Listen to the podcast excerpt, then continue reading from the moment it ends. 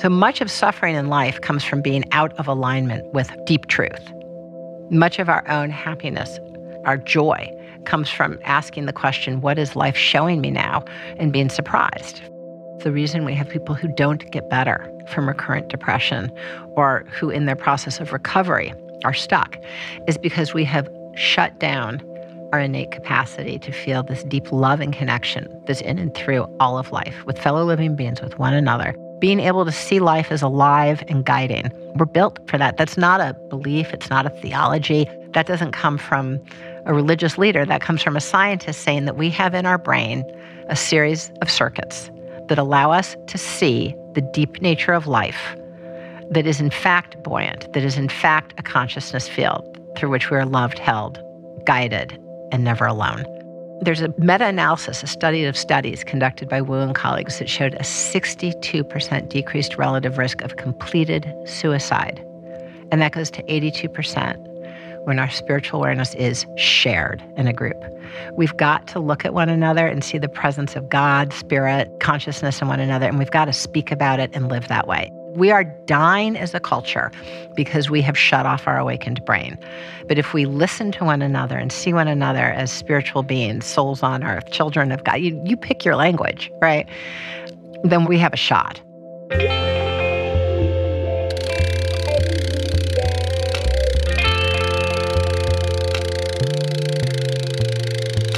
The Rich Roll Podcast. There are many ways to tap into a heightened awareness of the world around you, as well as many benefits to cultivating a spiritual practice. These benefits are obvious to those who practice them, but also too often dismissed by skeptics and scientists until recently, because hard science, neuroscience, genetics, epidemiology now establishes that humans are not only universally equipped with a capacity for and inclination towards spirituality, but that our brains, when so awakened, become more resilient, more robust, and in turn, our lives more meaningful and content.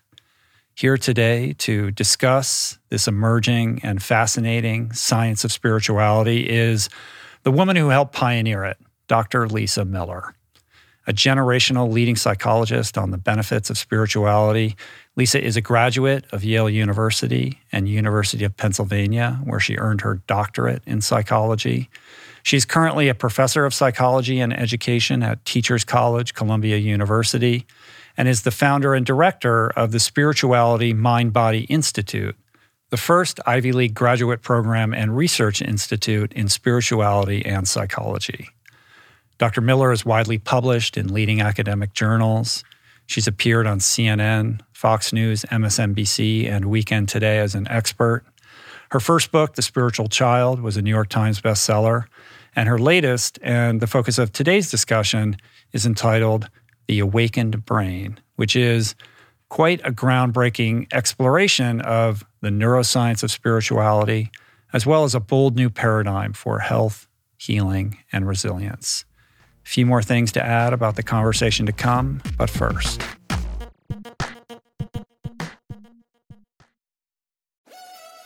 We're brought to you today by On. I am a total gearhead. I love researching the latest technology for the sports I enjoy. And I've learned that people often overlook apparel. But what you wear isn't just clothes, it is, without a doubt, technology. Technology that can make or break a performance. And I can tell you, after spending two full days meeting with the apparel wizards at On Labs in Zurich, that On is innovating in this space like no other with next gen premium fabrics and just this heightened level of sophistication and precision and testing and development and intentionality previously unheard of that puts them just miles beyond the competition.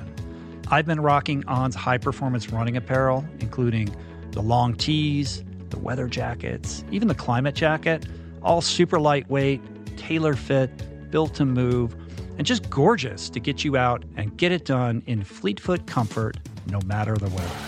I'm super proud to be a brand partner with this impressive team.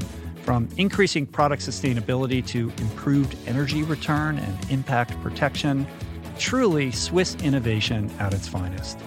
To get you moving, On is offering an exclusive 10% discount. To redeem, head over to on.com slash richroll and use code RICHROLL10 at checkout.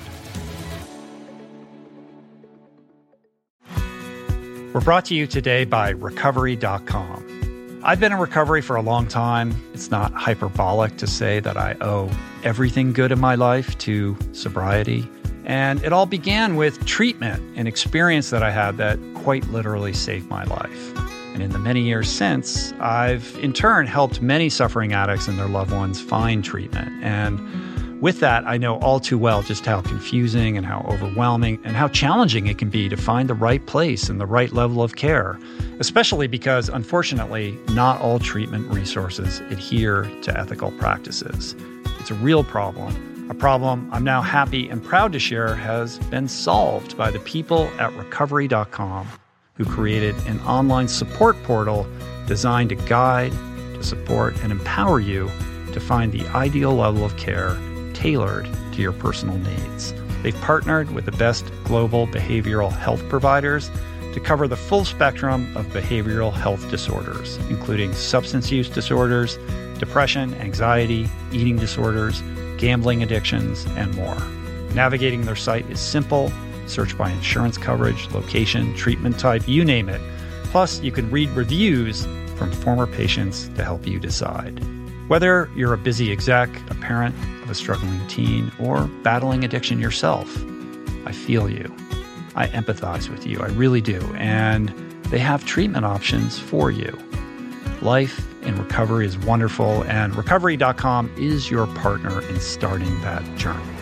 When you or a loved one need help, go to recovery.com and take the first step towards recovery. To find the best treatment option for you or a loved one, again, go to recovery.com. I'm super proud to announce my next venture, Voicing Change Media. This beautiful consortium of thinkers, storytellers, artists, and visionaries, all committed to fostering meaningful exchanges and sharing thought provoking content. Voicing Change Media will feature shows like The Proof with Simon Hill, Soul Boom with Rainn Wilson, Mentor Buffet with Alexi Pappas, Feel Better Live More with Dr. Rangan Chatterjee, and The Conversation with Amanda de Cadenet. You can explore this network and all its offerings at voicingchange.media.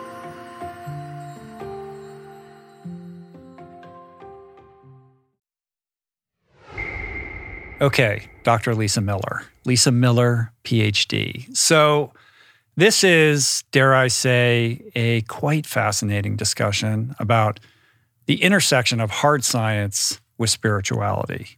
What neurology, neurobiology, genetics, epidemiology, and psychiatry can tell us about the mental health benefits of cultivating your own awakened brain.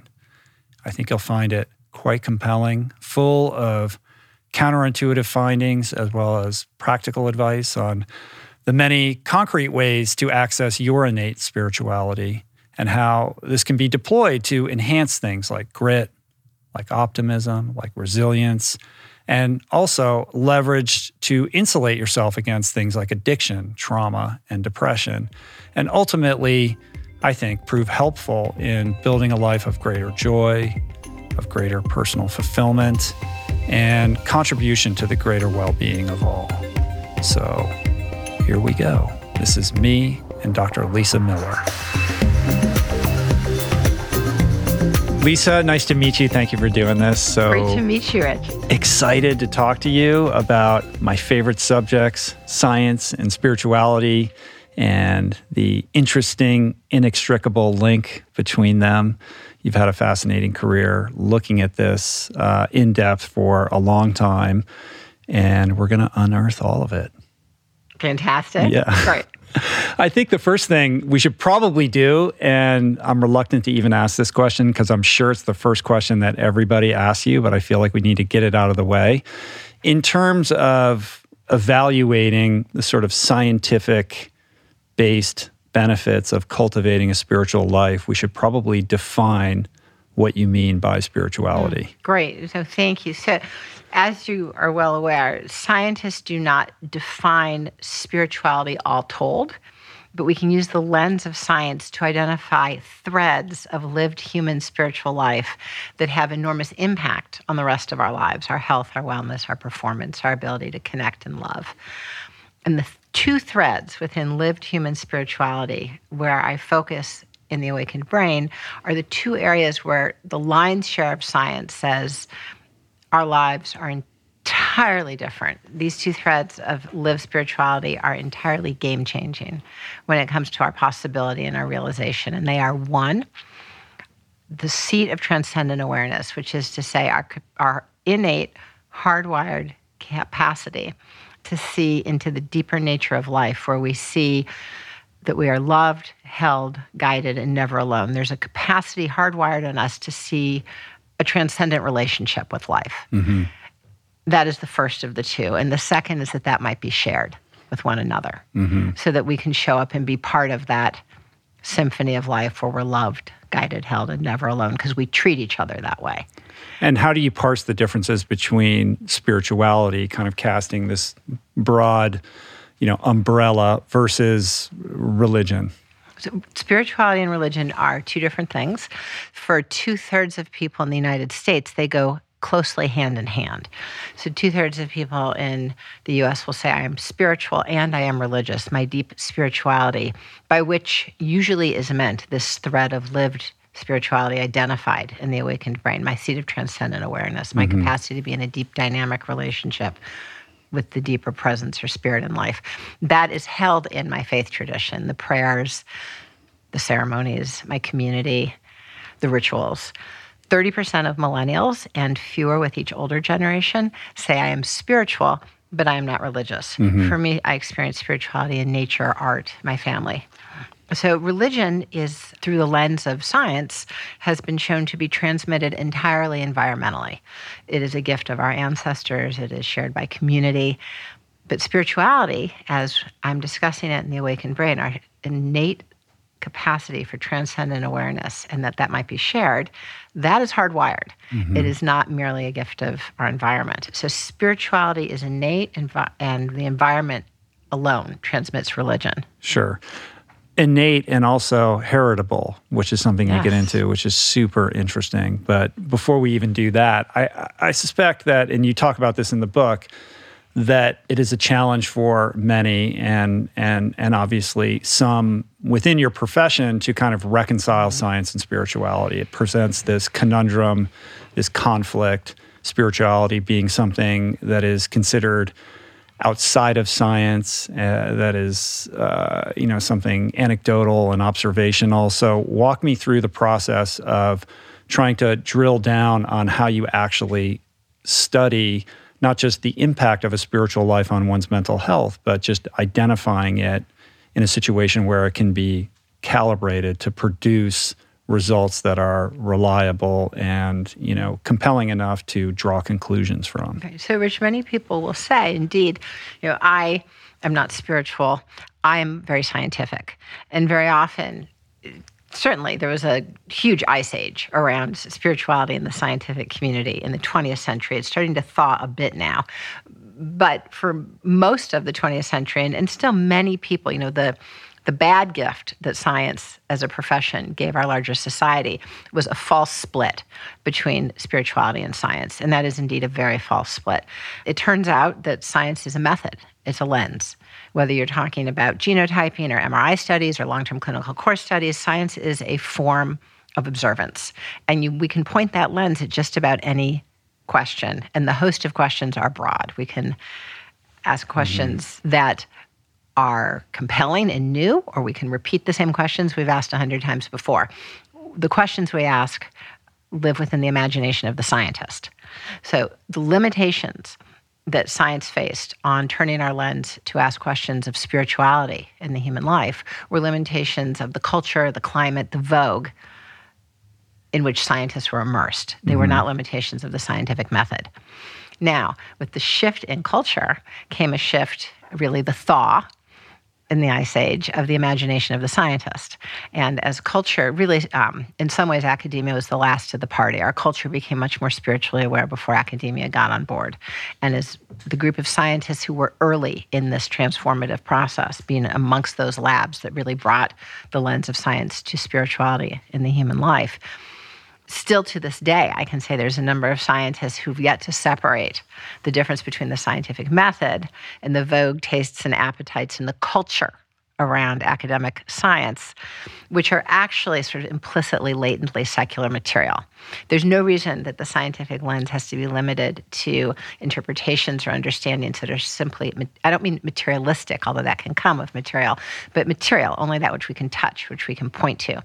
I literally have friends who are scientists who say that because you've shown the neural correlates of spirituality in the brain, we now know spirituality is real. Mm-hmm that is a limitation in the culture of scientists, not in our method. Yeah, that's wild.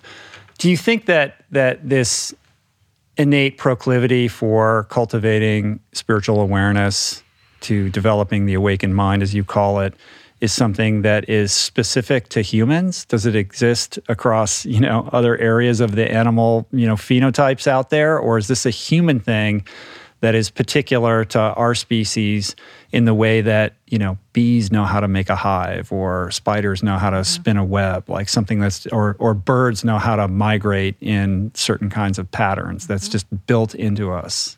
The awakened brain that we have allows us to tap into the deep field of consciousness where there's a unity in and through all life right? I almost at times you can almost feel the rhythm. There's a single rhythm in and through life Every other living being is tapped into this field of consciousness. Every other living being is in deep communication and aware of one another. I'll give you an example by way of a story.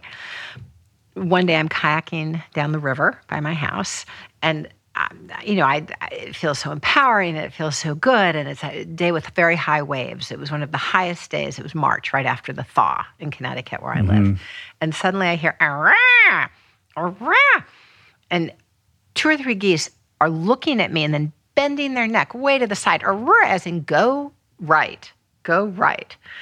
And, uh, you know, I, I'd have to be arrogant beyond words to not listen to three geese calling in unison saying go right. So, of mm-hmm. course, I paddled right, narrowly to avert a huge, barely covered cement impediment in the middle of the river. The geese saved me from capsizing. They probably saved me from worse. Right? I go further down the river, new geese. Arrr! Again, warning me that there's these deep pylons right underneath the surface of the river. I steer again. Further down the river, no more geese. I hit a pylon. I flip over. I, you know, my right. kayak's full of water. I look up and there's two humans on the shore. They look at me, flailing in the water with my capsized kayak, turn their back, get in their Mercedes, and drive away. Right. We're the only I like ones. that it was a Mercedes. That's yes, a nice touch. Yes, it, it, right. And of right. course, you can't write this stuff, right? Yeah, this it's, idea of synchronicity, right? This idea of when you're present, you're paying attention, and you're cultivating that awareness, that you're enhancing your capability to tap into this idea of oneness or shared consciousness that's almost teetering on kind of a panpsychism, you know, idea of consciousness itself. Well, every other living being who I've encountered is able to tap into this unit of consciousness.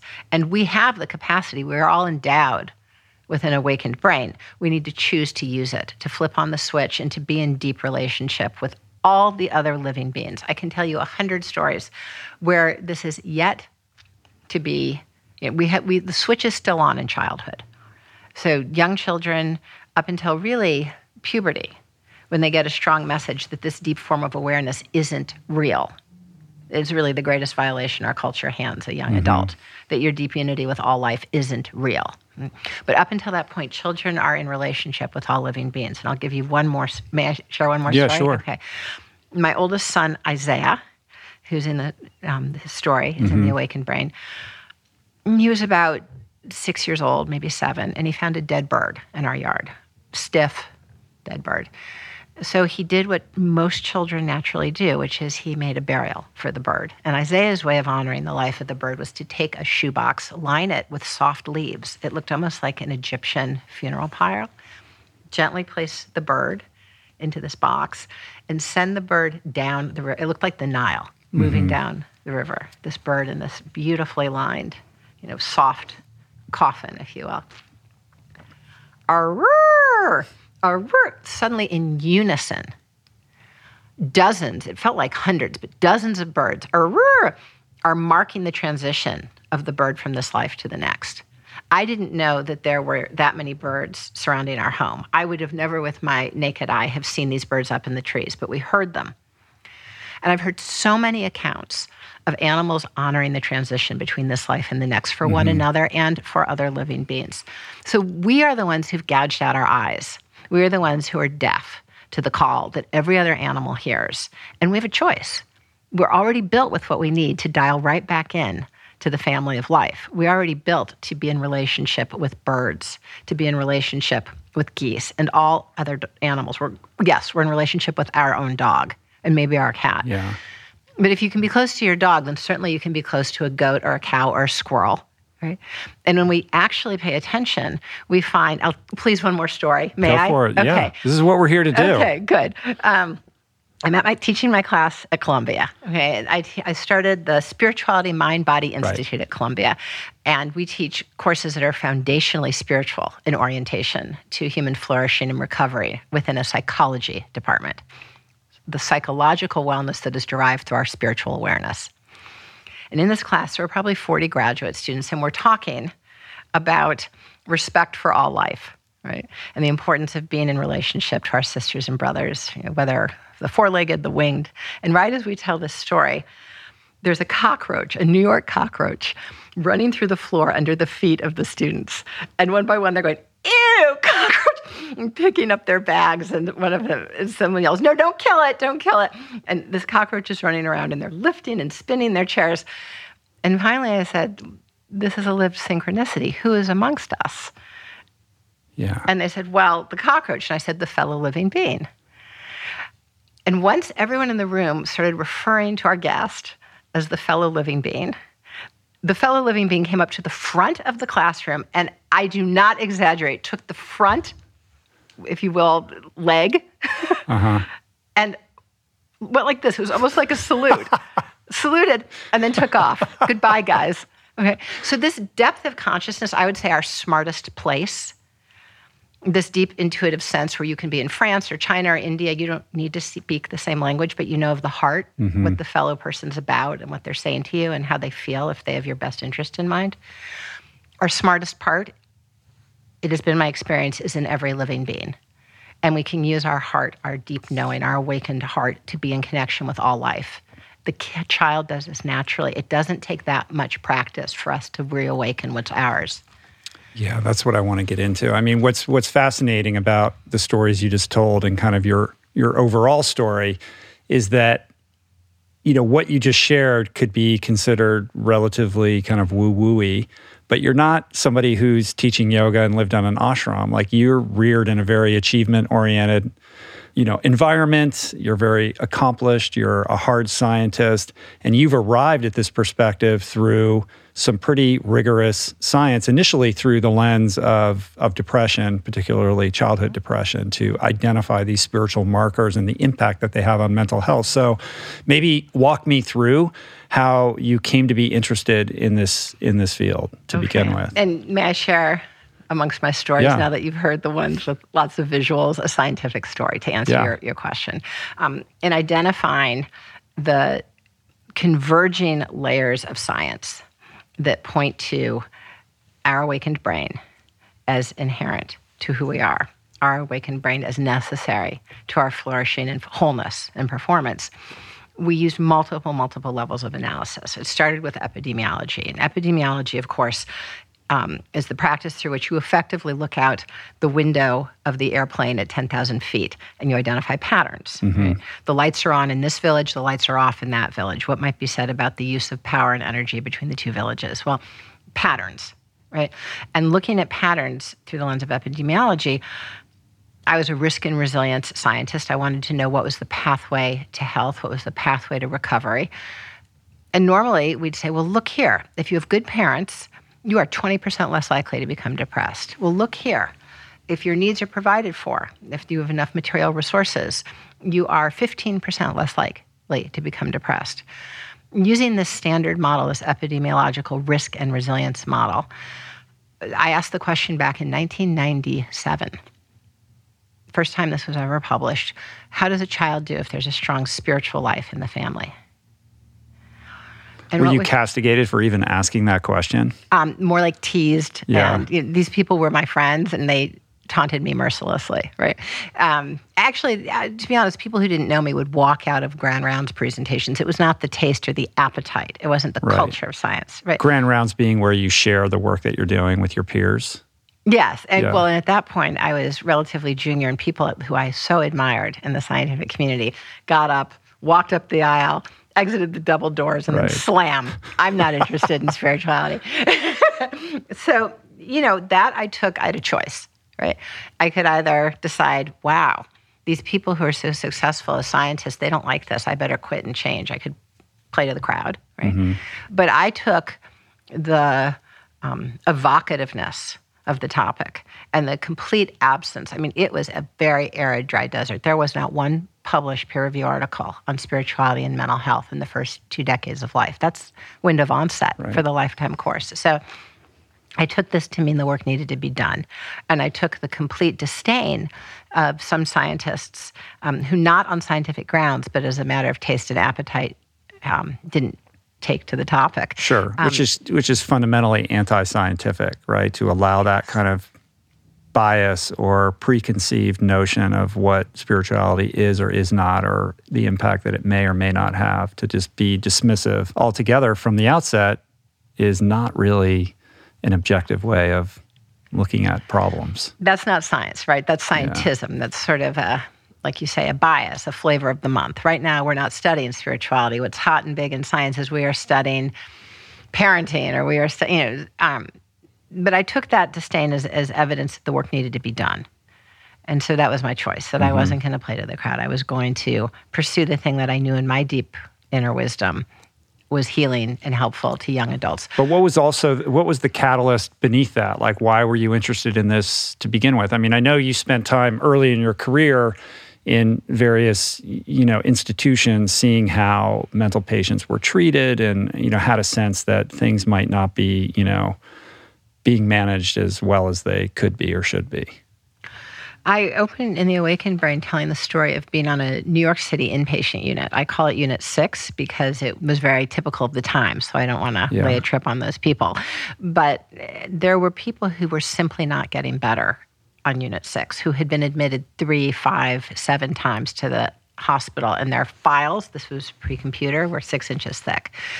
They weren't getting better. And treatment, as usual, was leading to suffering after decades and decades of nowhere. And so, I noticed that patients were pulling me aside. Um, knowing that I was interested in hearing about their spiritual life, knowing that I was interested in hearing about this wellspring of hope and this place of deeper awareness. I'll give you an example. This fellow who had been admitted 11 times, diagnosed with schizophrenia, hiding behind the door, one day jumped out and said, Dr. Miller. And I, you know, startled. And he said, Come here, I have to talk. And so he pulls me back behind the door with him and he says, You need to understand something. They say I have schizophrenia. Yeah, I do. But there is the world, little t, and the world, capital T. And when things get so painful in little t, the world, that I can't take it anymore, then I move to the world, capital T, where Mother Mary is my mother and I am Jesus. He was well aware that he was moving between levels of consciousness. When one was too painful, he was going to another. But he was doing what many people struggle with. And this is people with and without diagnoses, hanging out at the level of consciousness that feels better as opposed to the level of consciousness mm-hmm. that is actually a, place of clarity and, and discovery and awakening. So he was aware that he was putting his hand on the mental gear shift, getting out of the daily living that was too painful by living at a level of consciousness that was not apropos for the moment, right? Mm-hmm. Um, and, and this was going, you know, I was pulled into a kitchen once by a woman, 40 years, an inpatient. And she's about to be sent upstate, which is a little bit of a death sentence in the mental health world. Um, Dr. Miller, will you come with me? And we're not talking just the kitchen and the pantry. Way, way back, she pulled me to the pots and pans room so that no one could hear us. And there, she said, Dr. Miller, tomorrow I go upstate. Clear and strong, nothing diluted, nothing psychotic. She said, Will you pray with me before I go? Now, she happened to be Catholic. I'm not Catholic. She pulled out her rosary and she started saying the rosary. And she said, Now, Dr. Miller, will you pray your way? She didn't want me to pretend to be Catholic. She didn't want me to say the rosary. She wanted me to speak from my spiritual heart mm-hmm. for her. And as we prayed for one another, she prayed for me as I, she was going upstate and she prayed for me this you know 28 year old intern on the upper west side of new york please god watch over dr miller when i go upstate mm. That's a generous heart no yeah. one else prayed for me that day yeah that sense of selflessness and, and altruism. Deep love. That is part of that awakened brain state. You know, on the precipice of going full one flew over the cuckoo's nest. Right? Well, that's what's missing. The reason we have one flew over the cuckoo's nest, the reason we have 11 admissions, the reason we have people who don't get better from recurrent depression or who, in their process of recovery, are stuck is because we have shut down awakened awareness. Our culture has shut down our innate capacity to feel this deep love and connection that's in and through all of life with fellow living beings, with one another. Our ability to get out of painful times, like now, right now, right now, half the people in the United States are depressed it's time for us to reawaken. You know, Biden's flipped the switch back on. The country is supposed to go back to work, and everyone's still slogging around depressed. Mm-hmm. And we have mm-hmm. a choice. We can hold in a state of depression. We can devolve into a deeper depression, a major depression. We can try to take away the sharp edges, of course, with substances, or we can try to use this moment of despair as an invitation to an awakening. And we are hardwired to be able to use suffering as an impetus for growth. In fact, trauma is a catalyst for growth. Mm-hmm. Every bit of data says that to be the case. So, how do we do that? You know, practically, sounds good. I'd love to stop being depressed. How do we do that? Um, there are hardwired ways immediately, quarter inch under the surface, that we can turn back on to use suffering as the catalyst for growth, to use our struggle as a moment of awakening.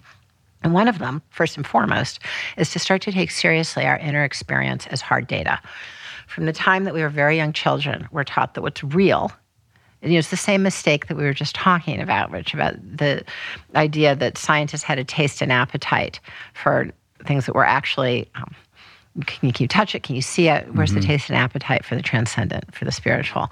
Well, we've been educated out of our awakened awareness. We've been educated out of our spiritual awareness the first thing I found, and I've worked with hundreds, probably now thousands of people, is that we need to honor again our inner wisdom.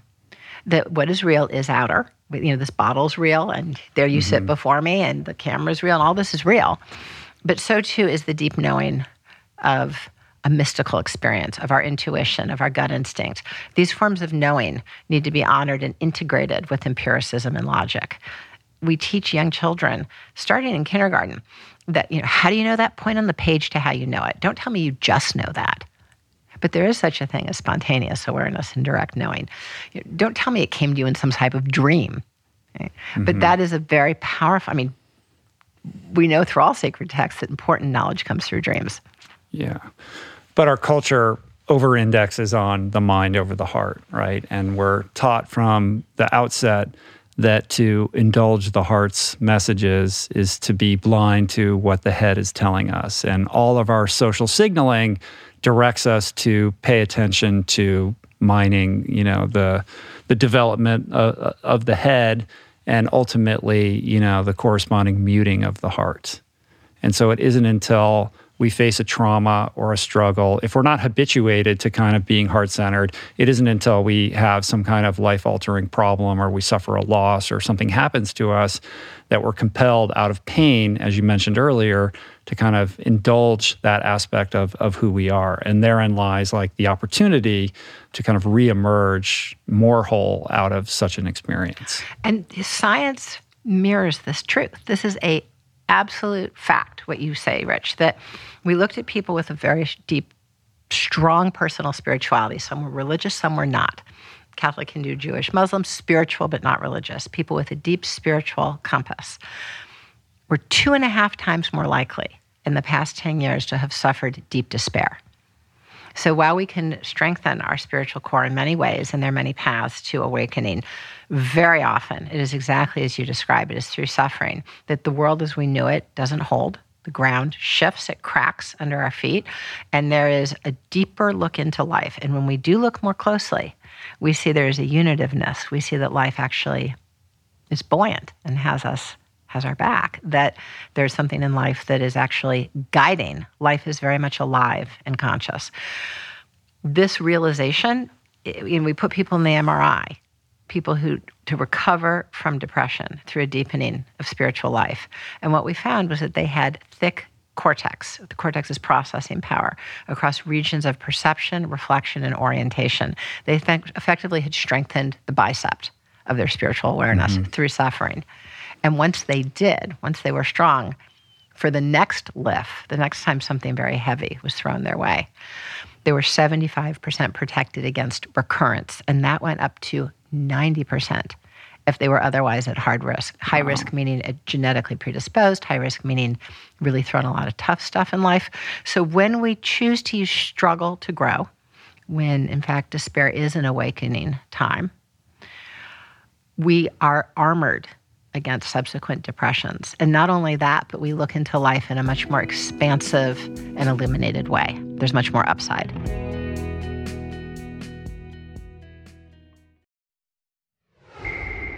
Let's go deeper into the hard science piece of, of how you've drawn these conclusions, because I think it's super interesting. Like figuring out how to devise these studies and the process of taking people through this, you know, procedure with fMRIs to kind of discover what you've discovered? The first thing is that um, when I looked at the through the lens of epidemiology, I saw that the magnitude of the protective benefits of a personal spirituality, how much it keeps us healthy and safe as compared to anything else we'd identified in science, was at least threefold greater. Right. So if mm. we have mm. good parents, we're twenty percent less likely to get depressed. Right. If we have a strong personal spirituality, we are 80% less likely to become addicted using DSM criteria. Mm. 80%. Right? That's so a young adult. I mean, that's in, in, in scientific parlance, that's like off the chain. Off the chart. Nothing's 80%. Right. Right. A standard deviation above as compared to below the mean, and a tendency to say, my personal spirituality is highly important to me. Nature is a sacred home. I turn to God for guidance in times of difficulty. My family is spiritual to me. So the sense of daily lived spiritual awareness, turning on the awakened brain, mm-hmm. walking each day with this deeper understanding and look into life, turning the lens into that level of resolution.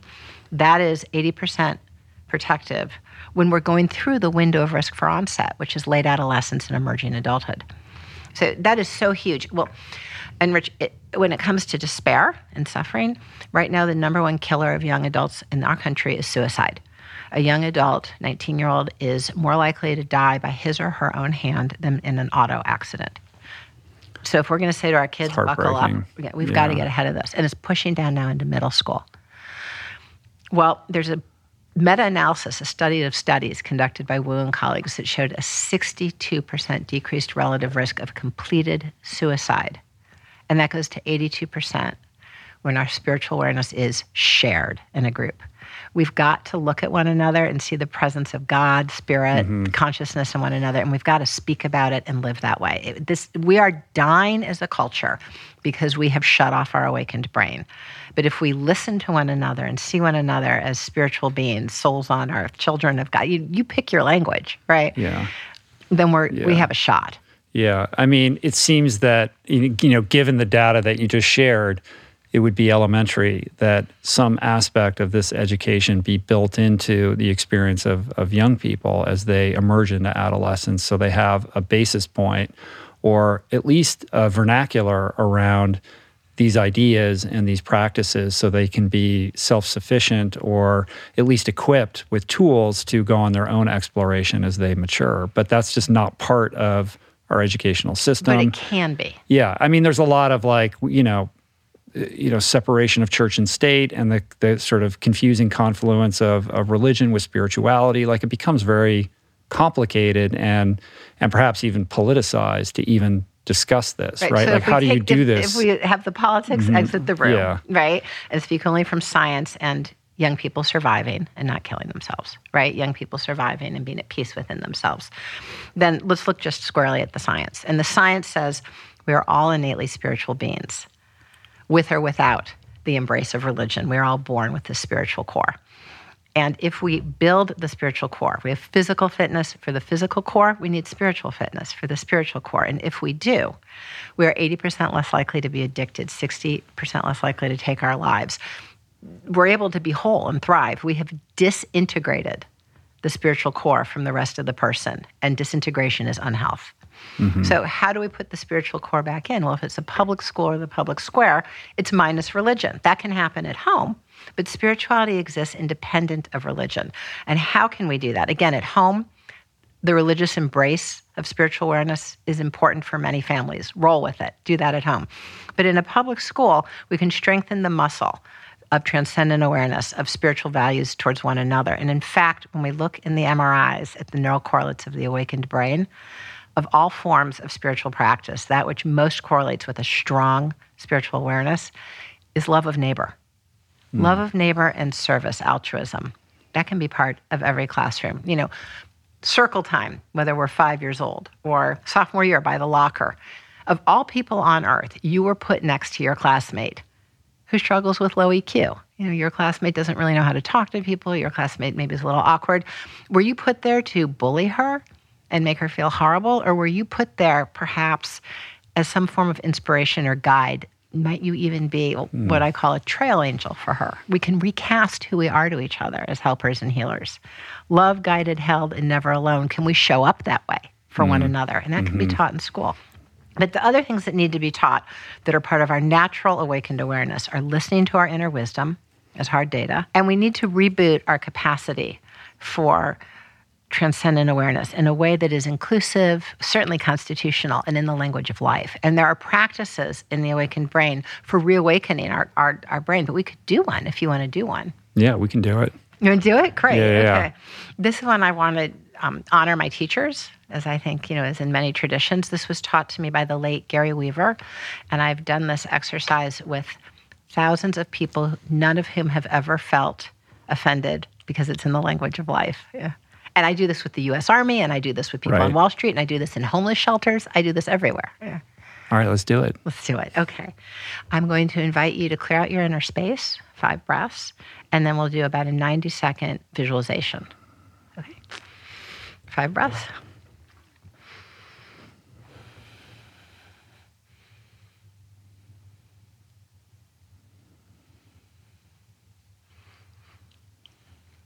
I invite you to set before you a table. This is your table. And to your table, you may invite anyone, living or deceased, who truly has your best interest in mind. Anybody living or deceased who truly has your best interest in mind. And with them all sitting there, ask them if they love you.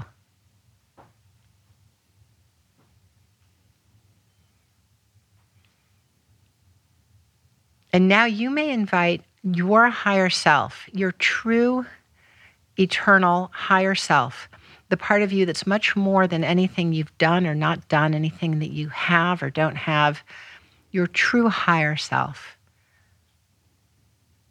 and ask you if you love you. And now, finally, you may invite your higher power whatever word that may be, however you know your higher power. And ask your higher power if they love you.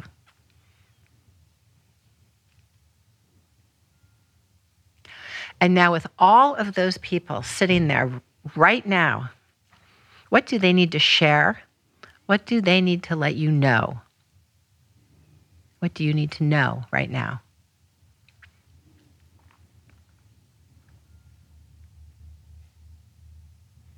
And when you're ready, I invite you back.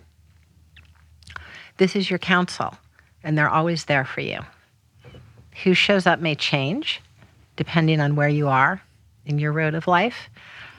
And you can ask them different questions depending on where you are in your road of life. But your higher self, your higher power, and those who truly have your best interest in mind, this is a form of deep awakened awareness. This is the deep loving consciousness that flows in and between us and through us. And we are built to be able to see and know this level of love and relationship. It's beautiful. I love it. Um, a way of uh, of connecting with you know a sense of of community and and support also to like feel appreciated, feel loved, loved, never alone, and guided. Mm-hmm. So the, that deep awareness, we are loved, guided, and never alone. We have flipped back on our ability to know and see that. It was true whether or not we paid attention, just like I could have paid attention or not paid attention to the never alone connected, guided by the geese. Right. right? It's true as embodied by one another, and it's true in our direct transcendent awareness. So it's how does this mechanism. how does this go when you when you do this with the army? They love it. They do they? They love it. I have. I'm so interested in in your work with the military. Oh, it's so. I, I have to tell you that it has been profoundly moving, the work with the military. First of all, um, the military is a highly innovative, data driven, creative institution. I have seen such love and care at the highest levels of the Army. I delivered the science in the awakened brain mm-hmm. to the four, four stars, the vice chief, the chief, and the secretary of the Army. Wow. At the Pentagon in a back quiet room. No shit. In a split second, they all got it. They were deeply aware of what the science said about the hundreds of thousands of young soldiers in their care the four stars, it was very interesting. One man who tra- has trained 300,000 mm. soldiers in the past couple of years said, There's not a thing- single thing in this science that surprises me. This is a mirror of the challenges we face right now, which is we've never seen young adults show up on day one as fragile, as given to despair and struggle. And this is indeed the way through. We strengthen the physical core, we strengthen the mental core, we must strengthen the spiritual core. So for two years, I've worked very closely with the leadership of the Pentagon to develop spiritual readiness. We call it the Spiritual Readiness Initiative. We've been to Fort Bragg, we've been to Fort Jackson, we've been to Fort Hood, Fort Leonard Wood, everywhere. Mm-hmm. I have not seen one commander, general, lieutenant, nobody who has felt um, unnerved or uncomfortable. The science mirrors what, in a deep human way, they have already felt and experienced. And the science being that cultivating this awakened mind allows you to, in turn, develop grit, perseverance, a sense of community, a sense of altruism, all of these things that the military relies upon in order for it to be successful in its campaign and kind of create, you know, a, cohesion amongst, you know, its union of people. The military on day one, who shows up at the door? Mm, the military gets a big slice of American pie. And the challenges they face are the challenges that are not merely the military's. I hear the same thing that I hear in the military when it comes to rates of suicide, when it comes to despair, when it comes to breaches of relational ethics like sexual assault, racism, and extremism. The very same things the military struggles with, I see in higher education, in many of our most admired institutions, same problems. Mm-hmm. And I also see it in my work with large private sector companies taking in 18 through 25 year olds. They say our young adults have never been more fragile. We don't know how to train them because the fear of failure is so great. They hide their weekly records. We, we don't even know what they're doing. And if you push them, they crumble, they crumble. or quit. Right. Exactly. So the fragility, the rates of depression, addiction, and suicide, and the inability to bond and connect, and you know, with that inability to real feel feel brotherhood and sisterhood, is you know, on tough days, real anger at times, even violation of one another. Mm-hmm. So this is not the military's challenge, but the, alone, it's our American challenge. But the military is leading a way in a data driven approach using the science and the awakened brain to address really the plague that has attacked young adults, the inner plague, the mm-hmm. diseases of despair. I mean, our kids, I have three teenagers. I know very well what's going on right now. There has never been um, such suffering, such loneliness, a, a genuine isolation. Um, and they're trying so hard. They're so kind and gentle to one another, the culture of Gen Z. And they speak to each other almost like a parent speaks to a young baby. Okay, honey, don't worry about it, you know, because they're in such pain. Mm-hmm. But the military is actually doing something institutionally to transform the environment around young adults. And they're saying we've got to move from a culture here in the Army, but certainly this is generalizable to every other institution, where our culture is one where we treat each other transactionally. I am your boss, perform for me. I am your teacher, let's see if you mastered the material, right? We've got to move from relationships that are merely transactional to relationships that are transformational. Now, 50 years ago, that was actually in the air and water, that there was a generativity mm-hmm. implicit and really almost morally incumbent upon the boss or the teacher. But as we've moved to narrow performance as the goal and narrow outcome and success, we have lost what we just experienced in the visualization, which is a sense of one another's higher self. And I'm sure that's exacerbated by the virtual work environment that we're, you know, all contending with right now, where it's just the occasional Zoom call and then it's performance metrics and it's all about whether you're hitting your numbers or not. And there is no real deep emotional relationship amongst coworkers and kind of hierarchy so it's, in it's the a, workplace. It's, it's purely transactional. Yeah. Right. It's really capitalism as a moral or relational theory. Mm. Capitalism is mm-hmm. an economic theory, but it's trickled down into our relational fabric and it's lonely and it's isolating. The problem is that the young adults who were raised in this culture today have not developed the bicep, have not built the muscle of the form of awakened awareness, the transcendent awareness that sees spirit and goodness or godliness in one another, that sees this deep sense of brotherhood and sisterhood, even if we're in intensive competition or today mm-hmm. we had a very serious argument. Is there a deeper landing pad, a deeper seat of human experience we share? Yeah. That's just not there. Mm-hmm. And I mean, uh, young adults have never been so lonely. And because of the dis- the feeling of isolation, the very real sense of being unsafe in the world, right? The fix-its have all been in the band of what I call achieving awareness. You know, we've got to handle this by you know strategizing better and we've got to handle this by coming up with you know solutions where we you know distribute money differently and we've got to figure out ways of um, you know, working in a way where people are punished when they do things that are wrong, and you know, they're working in this narrow band of yesterday's thinking. But if we're going to solve this problem here, then we need a new form of thinking. Mm-hmm.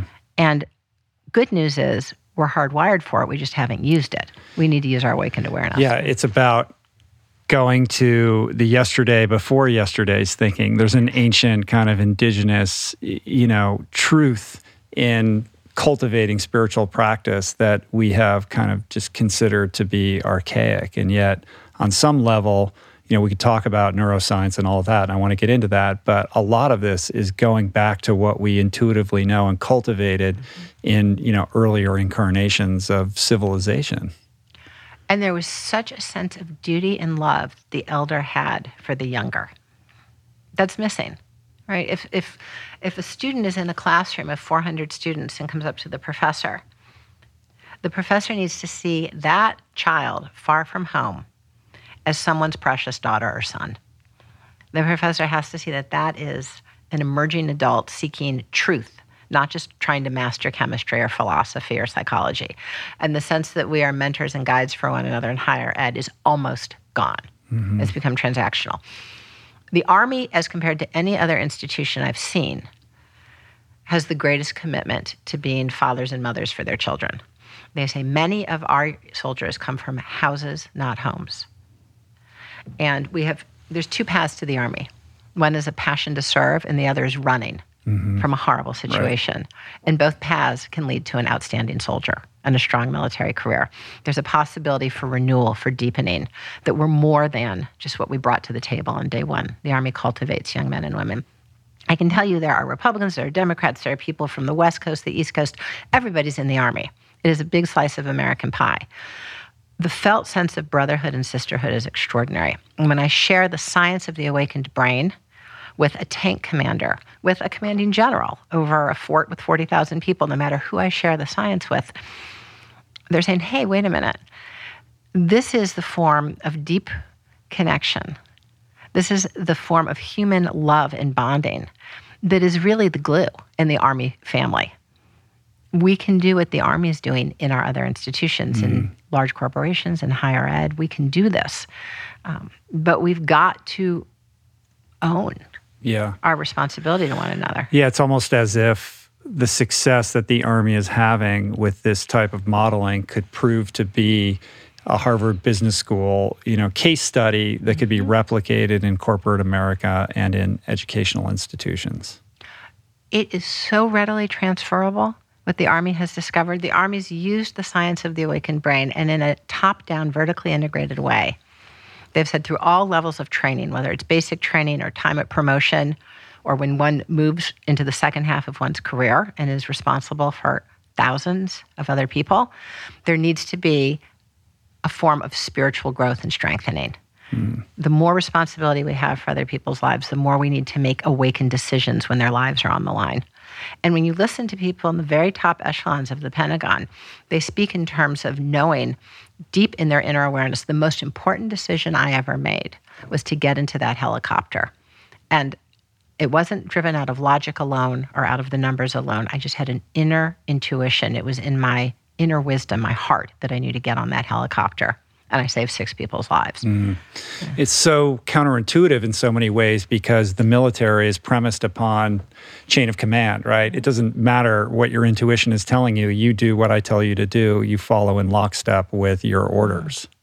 Well, he or she who gives orders gives better orders when they use their awakened mm. brain. Yeah. And in fact, the role of making an awakened decision was something that the leadership took to immediately. You know, they, there's an awareness that, um, well, let's tell it through the MRI stories. Yeah, I mean, this, I want to let's get into yeah. the neuroscience because okay. I want to talk about the areas of the brain that get lit up or yes. that get turned off and all of that. First of all, like constructing the study, like how do you mm-hmm. come up with what the study is going to be, and then you're putting people into the fMRIs. We should talk about what an fMRI is and what it what it you know what it can tell us and you know what you discover about these different areas of the brain and how they're impacted by cultivating the awakened mind, the so awakened that, brain. That is an elegant way to ask the yeah. question, and I can't wait to respond to it. Okay. So, using the lens of epidemiology, it was clear that those threads of lived human spirituality, which are protective against addiction, which are part of our strengthening and deepening in the path of recovery and renewal from trauma or depression were this sense of transcendent relationship, right? The capacity to perceive transcendent relationship and that that might be shared. So, knowing that through the lens of epidemiology, there was something heritable built into us, a form of spiritual awareness that had such an imp- huge impact on our health and wellness, it seemed that we could try to operationalize that dimension as a task in the MRI scanner and live action watch people engaged in a deep transcendent relationship. So that's what we did. Mm-hmm. We sat around the table for 18 months and used previously validated ways of working in MRI studies to come up with an in scanner task that represented that thread that had been identified over 10 years of epidemiological work. And here's how we worked together. Spirituality Mind Body Institute, my institute, together with Mark Potenza and Rajita Sinha at Yale, together, literally for a year. We sat around and figured out the method, and then for another six months, operationalized it. And here's how we 18 did 18 months just to devise the experiment. Yes, because the most meaningful part of a research study is the question and its method. Right? This had never been done before. And in fact, scientists had said you can't operationalize spirituality, it's too broad and vast. And that's where using multiple levels of inquiry, bringing a finding from epidemiology into an MRI scanner, allowed us to make progress, as well as working between labs. You know, the Manhattan Project didn't have one guy or one woman's lab, sure. it's collaboration. So Rajita Sinha had found over 15 years that when we tell a story, a memory, in a way that's very palpable and rich and has lots of sensory points, real anchors in it that bring us back in time. We elicit the same neural correlates as if we were there, plus memory. Right? And Mark Potenza, working with Rajita Sinha, had become one of the leading experts around addiction. And he had found that the addiction loop in our brain, the insula striatum, is the same whether we are addicted to alcohol and drugs or pornography and the internet or gambling. It's the same. I've got to have it, right? Mm-hmm. So they had worked together, Rajita and Mark, in the past, developing this in scanner task when it came to craving when it came to telling stories of addiction, hungry, and I need to have the drug. I need to have. Uh, I, I, I've got to get to Vegas. I've got to have this, you know, roll of the dice. Well, when I approached them, I said, you know, we know from epidemiology that there's nothing as protective against addiction as a strong personal spirituality. Can we watch that in the scanner? And of course, as open minded creative scientists, Mark and Rajita were thrilled. We sat down for a year and a half and we took the following question after a year and a half of inquiry to 18 through 25 year olds. We said, Tell us a time when you felt a deep connection with your higher power. Some people say God, Jesus, Allah, Hashem. Some people say the universe or oneness with all life. But tell us a time where you felt a deep connection with a deeper, deeper presence of life that was loving and guiding. Nobody was confused. Mm-hmm. 18 through 25 year olds in New Haven. A lot of them were Yale students. A lot of them were agnostic, some spiritual but not religious, some not friendly to the whole idea of religion. Nobody was surprised. Everyone had an important experience. Everyone. And, and, how many people? What was the population size? Well, okay. So in order to, you know, in MRI studies, there's often very small samples, yeah. and you can publish a study with like 10. But we had about 30 people who went through every phase of this study. Mm-hmm. Right? And in this study, whether they were Christian, Catholic, Jewish, Muslim, Hindu, spiritual but not religious, no matter what their background was, the same neural correlates ran as they told us that narrative. And what is a neurocorrelate? So as they as we wanted to be very precise. We literally knew at what point in their study they felt this unitive experience. So we had them tell their stories. This is part of Rajita Sinha's mm-hmm. method over 15 years. Tell the story, tell it again while it's audio taped, play it back in earbuds in the MRI machine while the fMRI is running so that we can pinpoint to the T what neural correlates are seen, what happens in the MRI as you say this specific little passage in your story. And right at the point where the young adults would say, I'm walking down the street. I'm completely depressed. I've just been turned down at five out of six medical schools. I'm such a loser. I'm never going to be a doctor like my mother. But then suddenly I see light in the leaves. And I know that God has a plan for me. Or suddenly I see light in the leaves and I know that life is buoyant and I will be a healer in the way I am intended. Or suddenly I see light in the leaves and I know that there's a path for me greater than anything I know yet. That aha, the reshuffling of meaning that is illuminated and speaks to a true part of myself. Right as that part of the narrative is told, mm-hmm. we saw coming up online four major components of what we're calling the awakened brain. The first is that quieting, I'm such a loser, quieting the racket the default mode is powered down. Now, that you can right. do through mindfulness. That's simply getting present. That's but, the network of rumination. Exactly. And, uh, right. Right. Now, very often, because we have a hungry culture, many people are taught mindfulness to get present, and it's helpful, but it only stops there. It only gets us present. When in fact, what then is potentiated is that we are at a threshold to cross for being present into a state of awakened awareness. It's mindfulness plus, it's crossing into. Mm-hmm. And the next three loops are first and foremost, just as we were held as children in our parents' or grandparents' arms, we feel loved, we feel held, the bonding network is engaged, and we are aware that life itself is holding. The next is the parietal. The front, that, that's the frontotemporal yes, network. Yes, yes. exactly. Right. Yeah. So that was the, um, yes, that was the article. And in fact, that well, I'll tell the whole story. Uh-huh. Then the next piece to come online is the parietal. It puts in and out heart boundaries. So just as there's a sense of discrete and specific experiences, you have your path, you live in California, you have your family, you look like you, and I live in Connecticut and I have my family. We are distinct, we are magnificently diverse, we are different. And at the same time, there's a deep common unitive experience, a common human heart. The parietal puts in and out hard boundaries so that we can toggle between a sense of difference and common love, common felt being. And then the final piece, which is but just so, to put a finer point on that, reduced activity in the parietal lobe allows the influx of this sense of of commonality among all. Is that right? Yes. Is that fair? that we are Yeah. connected Right. or one.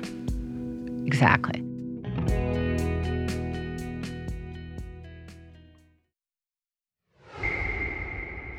And then finally, this is a particular importance to innovation, to decision making. The Army's really championed this dimension of awakened awareness.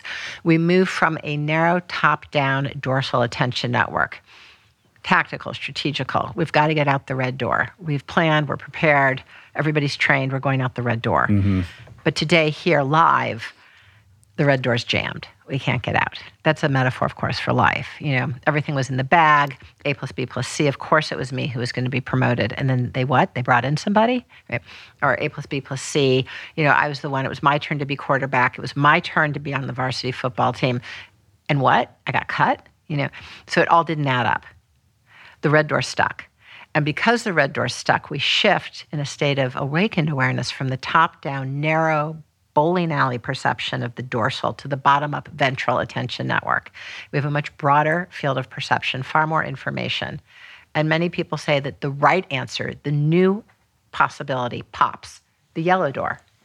Never would have seen the yellow mm-hmm. door. That the yellow door leads to a landscape that was surprising, that could be magnificently in the big sense of the word, prosperous. I meet the person who I am best friends with the rest of my life. I find a line of work I never dreamed of. I end up in a city that was so very much at home.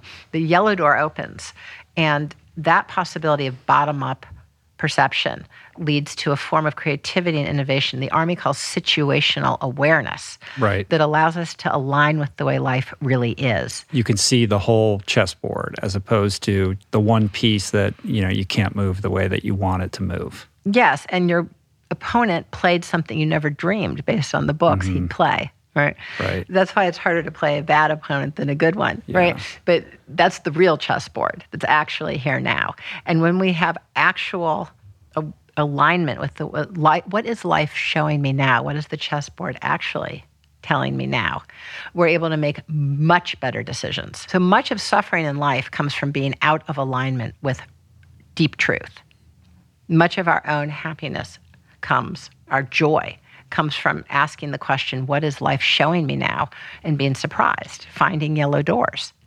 And yellow doors can be people we never know we'd meet. Can I tell you a story? Yeah, you're telling my story right now, but go Oh, no, ahead. I wanna hear your story. no, no, no one wants to hear my story, but I'd like like I, I'm so connected to what you're saying because this has been my own personal journey that I had to figure out for myself as somebody who, like you, you know, grew up in a traditional trajectory and being addicted to achievement and success as a you know as a means of of acceptance and and and love like a marker for love and all of that and kind of running the gamut with that and bottoming out and having problems with drugs and alcohol and getting sober and then having an existential crisis. And it's been this very slow glacially slow process of trying to reconcile you know heart and mind so that they could live in unison with each other. And it's been a journey of trying to, you know, connect with, you know, that situational awareness and and and you know, paying attention to what my heart was telling me, even if it was at odds with everything that I ever knew or everything that I thought was right or correct for me. And this kind of battle or war that, you know, took place within inside of myself that finally led me to a place of such pain that I almost felt like I had no choice but to engage with the heart in a way that I hadn't before, and a trust and a faith that that would direct me in a way that this other way of living couldn't. That has you know created the situation that I'm in today over you know over many years, and not in a, any kind of linear fashion, but truly it has been a journey of reckoning with the awakened brain that has you know taken me from a place of despair into one of deep fulfillment with what I do and, and who I am. The knowing of the heart deploys the strategic capability of the head, Mm-hmm. but the knowing of the heart guides the journey. Sure. And that's a very And difficult. we're taught ass backwards in school. Yeah, exactly. We're- And and to do that, to engage with that is almost an act of of great rebellion and one that will be criticized and ridiculed by anybody that you care to share with them because it is completely at odds with how we're taught to direct our lives. And yet, the rich traditions, indigenous traditions, spiritual traditions, say the knowing of the heart discerns what is true and right, our awakened heart. Yes, but those people were uneducated. They were brutes. They didn't know what they were talking about. Now we know better. We've had the age of enlightenment. We've, you know, gone through the Renaissance, and we are now in the age of science and reason. So, science and reason is fantastic to implement, right? The knowing of the heart sets the compass, the direction where there's real value, mm-hmm. shows us the yellow door. And then we can discern with the knowing of the head how best to lay our plans to move through the yellow door. But we only found it with the heart. Mm-hmm. So I think that the heart points to what is true, and then the head can help us strategize about you know how actually to leave the ashram Sure. or the mountaintop Right. and go down and create a beautiful podcast. Yeah, but the head shouldn't be making those huge decisions. The heart should Yes. be making those, and then the head has to figure out how to how to kind of you know guide you towards that thing that you feel the calling towards. No, because we have overemphasized the head telling the heart what to do, we have a donut size hole in our heart as a culture. And no one feels more pain than our young adults who are completely mm-hmm. immersed in this. This is a form of disaggregation of our of our true being. We are unwhole. And this is why the young people are suffering so much right now. Because we have deauthorized their knowing of the heart. It's tragic. It is. It is a. It is a crime. So you mentioned earlier, and you, and you talk about this in the book, the idea that that uh, an individual in young adolescence is at this in this prime situation to kind of cultivate the awakened brain or mm-hmm. this deeper awareness. Like, how did you discover that there is this kind of window of opportunity at that at that mm-hmm. age for that exploration? Mm-hmm. So whether or not anyone ever told me this is coming at 15, 16, suddenly I wonder if any everything you ever told me, mom and dad, is true at all. And everything you ever told me, pastor, priest, imam, rabbi, was that true at all? So the assumptions of how the world's built and what is good and what is evil, or if there even is, in an ultimate sense, good and evil. These are profound existential questions. These have mm-hmm. to do with the foundation of life, right? The nature of reality. It's all a 52 card pickup. And this happens whether or not we tell the young adult it's coming. The wisdom traditions, the religious traditions, the indigenous traditions all knew that with biological puberty, moving into middle and late, adole- middle and late adolescence, there was, as we change physically and look different, we change spiritually. They knew this. And whether we're talking about bar and bat mitzvah, the Inipi, the sweat lodge confirmation, every tradition marks puberty as a time of augmented spiritual awareness. And they were met with rites of passage to honor that and kind of uh, you know anchor it. Precisely. And now we know to mirror that deep truth of humanity through thousands of years that when we look through the lens of a twin study, there's a 50% increase in the heritable contribution going from middle to late adolescence of spirituality with or without religion. So whether That's or not is whether or not there is a tradition to greet the young adult coming of age, whether or not there is a rite of passage or a ceremony or a guide, the young adult hungers for ultimate transcendence and meaning, nagging questions of the head, desires of the heart for connection, love, illumination. This happens. But when we leave him or her out there willy nilly, they're flailing, they're lost, and what would be a hunt for transcendent truth devolves into the cheap backdoor of transcendence through addiction, right? I get a lot of emails from young adults who say, you know, I was looking for hmm. transcendence. I was looking for that sense of love and buoyancy, and I took the tricky backdoor. And at first it felt great, and then I slid further and further down. Young adults know what Yeah. this is. I mean, you've you've mentioned that the awakened brain and depression are are kind of two sides of the same coin, but mm-hmm. what you just mentioned reminds me that you know addiction is part of that as well. Like it is a flip side, and you hear you know a long time in recovery, And and there's this sort of adage or trope in the recovery community that you know the addict is the spiritual seeker. They're just seeking for those answers in unhealthy ways. But ultimately, it's that emptiness, that hole in the soul, that yearning that leads them towards um, drugs and alcohol as a salve or as a vehicle for great, you know, a different state of consciousness to tap into something that has meaning outside of individuality. And so, can we show up honestly for the teen or the young adult and say, I get it.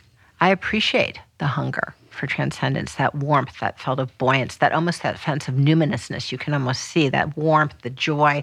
You know, in our day, it was the lit lighters at a concert. Mm-hmm. The whole room had a glow, and we felt like we were one. This sense of being one.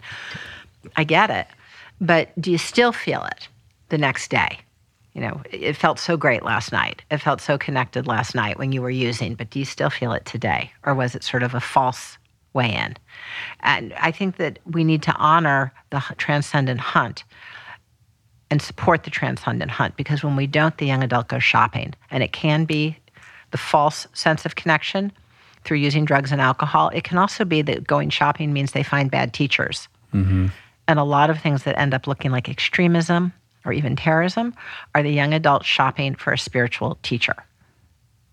We've got to show sure. up. We've got to know this is coming. Hardwired, boot it up, look at it through twin studies. It is absolutely a fact that with puberty comes spiritual growth, spiritual hunger, and the extent to which we support as adults the formation of the spiritual core is the extent to which that young adult is protected against addiction and depression going forward. Right. So ostensibly what you're saying is, you know, with this explosion in adolescent depression and addiction rates going through the roof that part of the antidote or the treatment protocol has to be cultivation of spiritual awareness to you know take people through some protocol where they can connect with their awakened brain in some way to ameliorate or, or you know combat the instincts that are that are leading towards this mental health crisis that we're contending with. And if we do, it's a setup for life. The formative work of late adolescence, the initial depression, if you will, sophomore slump. Mm-hmm. Go back to being a sophomore if, if you can bear it. Okay. and I, I think sophomore in college or high sophomore school? Sophomore in college. Sophomore okay. in college. Okay. So I invite everybody to think about being a sophomore in college, and I'll I'll go first. Mm-hmm. Um, I was a sophomore in college, and I'd come to college so confident, you know. And my mother loved me, and my father loved me, and I had great friends from growing up.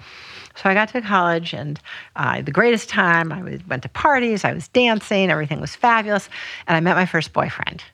And I thought, oh, he's so funny, he's so smart. I've never met anyone so interesting. He's a wrestler, he's so beautiful. He must really love me. And he said uh-huh. he loved me and it was wonderful. And we went out for a few months, but then he broke up with me. And I couldn't believe it. I said, Wait, you said you loved me and now you don't love me anymore? He's like, No, I, I truly loved you. I truly did. And I just don't feel that now. Uh-huh. I'm like, Well, how could you have loved me? in November, but not love me in February. How could that be? And it, and also, how could I not be lovable? I mean, my mother loves me and my mm-hmm. father loves me and my best friend. And it set me downward spiraling into this existential quest that I now understand through science every 20 year old is primed to have. The trigger was that my heart was broken. It was my first terrible breakup. Mm. But the landing was into this deep existential pit. And I thought, well, if we can love each other one day and not the next, then love isn't permanent. So if love isn't permanent, love isn't real. And actually, I'll call this fellow Jason. If, if Jason loved me one day and Jason doesn't the next, then is there really a Jason? Is Jason stable? And this is the type of existential wondering that the sophomore runs with. Mm-hmm. Now, some are more prone towards than others, but these felt sense of here today, gone tomorrow leads to a form of struggling. And I share in the Awakened Brain, sophomore year, I ended up in the basement of my dorm at Yale, literally in the basement, because in the freezing cold of New Haven in the winter, there was a hot water boiler in the basement that it was at least warm. Uh-huh. And I could sit there all night by the hot water boiler and wonder, well, does life have permanence? And is there meaning written into life? And this reached the point which is actually normative.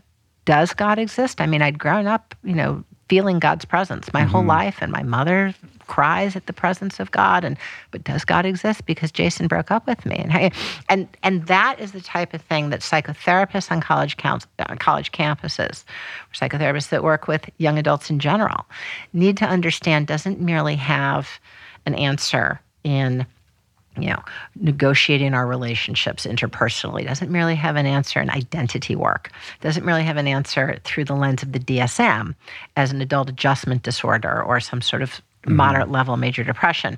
That is a grappling with existential truth for which we are hardwired. The trigger differs from person to person, but wondering what is real, what is true, is there good and evil? Does love exist? Does God exist? Do I matter? Does Jason matter? Mm-hmm. that we are built to do.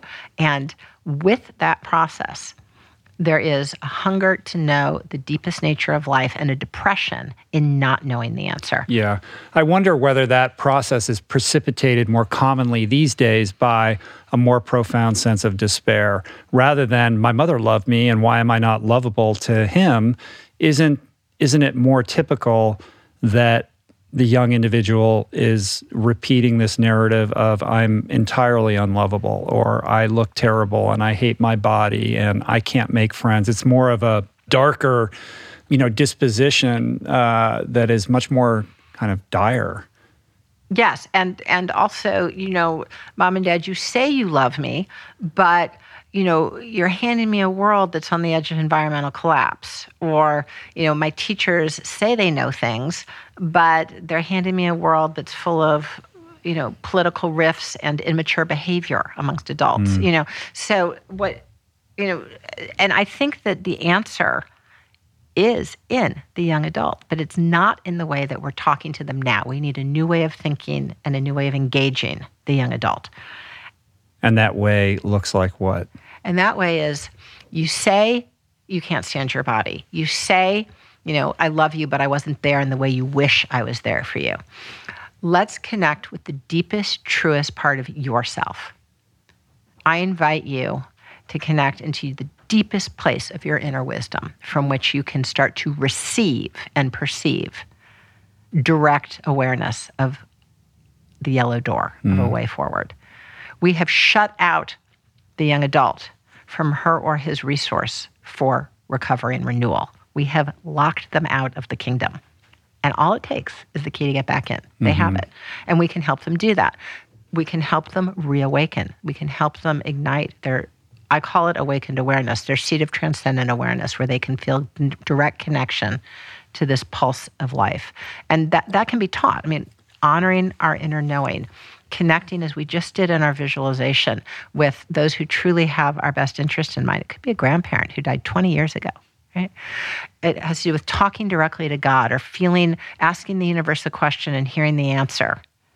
Whether it's through my hmm. mind's eye in my relationship with my higher power, whether it's through a synchronicity, whether it's through the care of the geese or the duck or the wind, being able to see life as alive and guiding. We're built for that. That's not a belief, it's not a theology. That doesn't come from a religious leader, that comes from a scientist saying that we have in our brain a series of circuits that allow us to see the deep nature of life that is in fact mm-hmm. buoyant, that is in fact a consciousness field through which we are loved, held, guided, and never alone.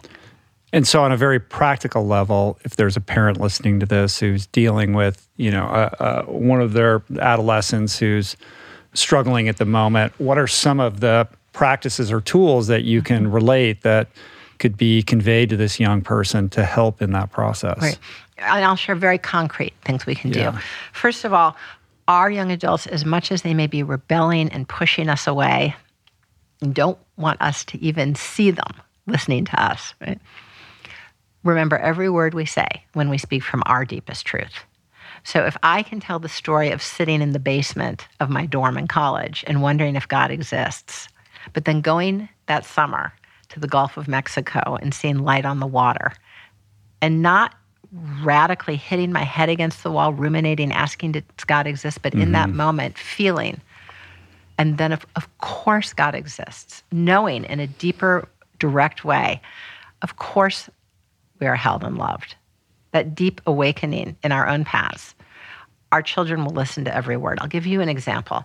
When I was a child, uh, my mother was very profoundly spiritually connected, very vocal about her spiritual life. Um, prayed out loud, cried at the sight of my brother and I. Thank you, God, for these children. Thank you, God, for the sunset. You know, hallelujah, just full of life. Mm-hmm. And my father was a very quiet, reflective academic who would read on the back porch and was very cautious in making any assertions about spiritual life. But it was my father who, the very morning after his mother died, um, you know, I was about nine years old. I woke up as I always did at 4 a.m., went downstairs. Wow. But I was very surprised that morning to see my father almost in a ball. This is my father, six five, handsome guy, basketball player, in a little ball, you know, on the carpet by our living room couch. And I walked over, I said, Dad. And he said, I had a dream. This was within 24 hours of his own mother's passing. Grandma came to me in my dream. And whereas grandma loved to dress up and wear pretty clothes and jewelry, in this dream, grandma's in a very everyday gray suit. It was a suit I saw her wear many times. And there, grandma and I were walking down Grand Avenue in Des Moines, Iowa, where my father grew up. And he said, You know, and it was very raw, and he certainly was not philosophizing. It was as real as could be. He said, You know, I don't know what to make of it, but I guess it means that grandma had always walked with me as my mother. She would continue to walk with me as my mother. Mm-hmm. And that grandma was letting me know that. Mm. Okay, so fast forward. I'm decades down the road. When I think of my father and the depth of our relationship, I go there. When I think, do our ancestors walk with us? I go there. I've published reams of articles showing that in India and in China and Mexico, there's a deep awareness that ancestors walk with us. I've published reams of articles showing that when we know that, we're less depressed and addicted. But I know it's true that our ancestors walk with us because my father shared his dream. Mm-hmm. It had 100% proof of concept, hard data in the felt awareness of that very awakened bond. That was real. Yeah, it's a beautiful story but that's who we are. So yeah, yes. and the fact that it came in the form of your dad, the unlikely kind of spiritual seeker in comparison to your mom, yes. which makes that story all the more kind of poignant. Yeah, and he didn't know what it meant in a theoretical or theological sense. It was hundred percent hard data because it was his genuine experience. Sure, and yet it it requires kind of reckoning like i feel myself even like wanting to dismiss those stories because they're all sort of individual experiences and who knows what's going on in people's brain neurochemistry of course in the wake of his mother dying he's going to be reflecting on that and um, it's not surprising that there would be you know some kind of dream and we can just you know kind of dismiss it and say well that's cute or whatever but that's not necessarily real.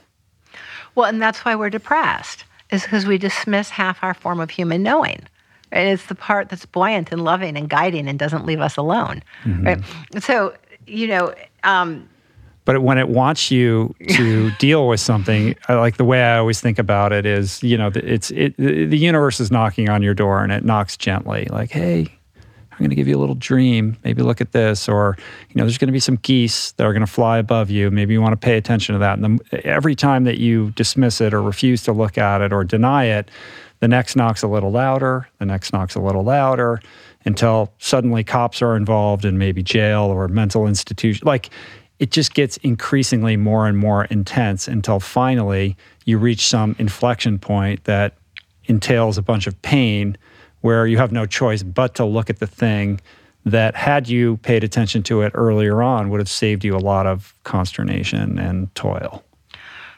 I agree with you. The universe turns the volume up until we yeah. hear. And so, where are we trying to get? We're trying to get, as you described so beautifully, into a dialogue with life. What is life showing me now? What, what am I being told here?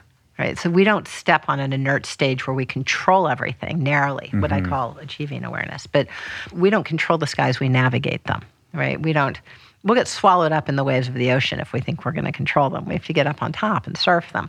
That sense of being in a dynamic relationship with the guiding spirit in life. What is life showing me now? Opens up a path that is one of discovery. We don't make our way in life, we discover our way in life. I have no idea what my life's going to look like in 10 years, but I know when I'm in a state of deep alignment where I'm listening to life and life is opening doors. And I know when I'm not. And when I'm not, it's been both to my peril and everyone around me. Mm-hmm. In other words, there's a relinquishment of the instinct to enforce your self will and a reckoning or a reconciliation with the idea of surrender and acceptance. It's more like surfing than it is like pushing a rock up a mountain. And this is the great dilemma for every high achievement person, right? Like you want to force a result. You have an addiction to a certain outcome and our lives are directed towards you know increasingly becoming you know sort of climbing this mountain towards achievement or some imagined destination.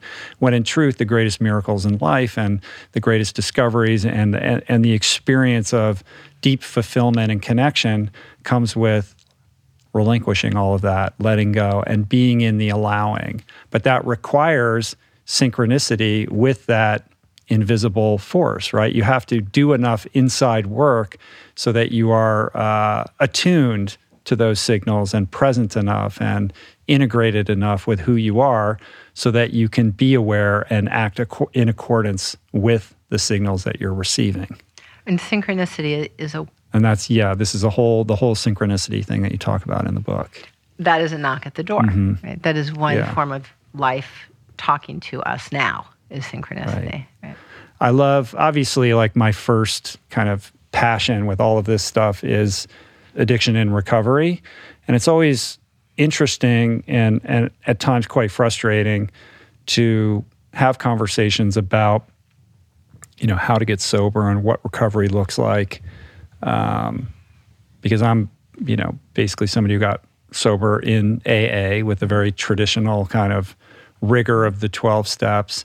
And there's this sense that, you know, because a lot of the language in the vernacular in the in the big book and all of that is sort of antiquated and colloquial, that the spiritual piece in the 12 steps is like the fly in the ointment or hmm. a bug rather than a feature. And anybody who's kind of gotten sober or maintained sobriety through this program understands that spirituality is at the very core of of what this experience is all about. It's not something that's off to the side or something that you can kind of choose to not engage with while you do the rest of it.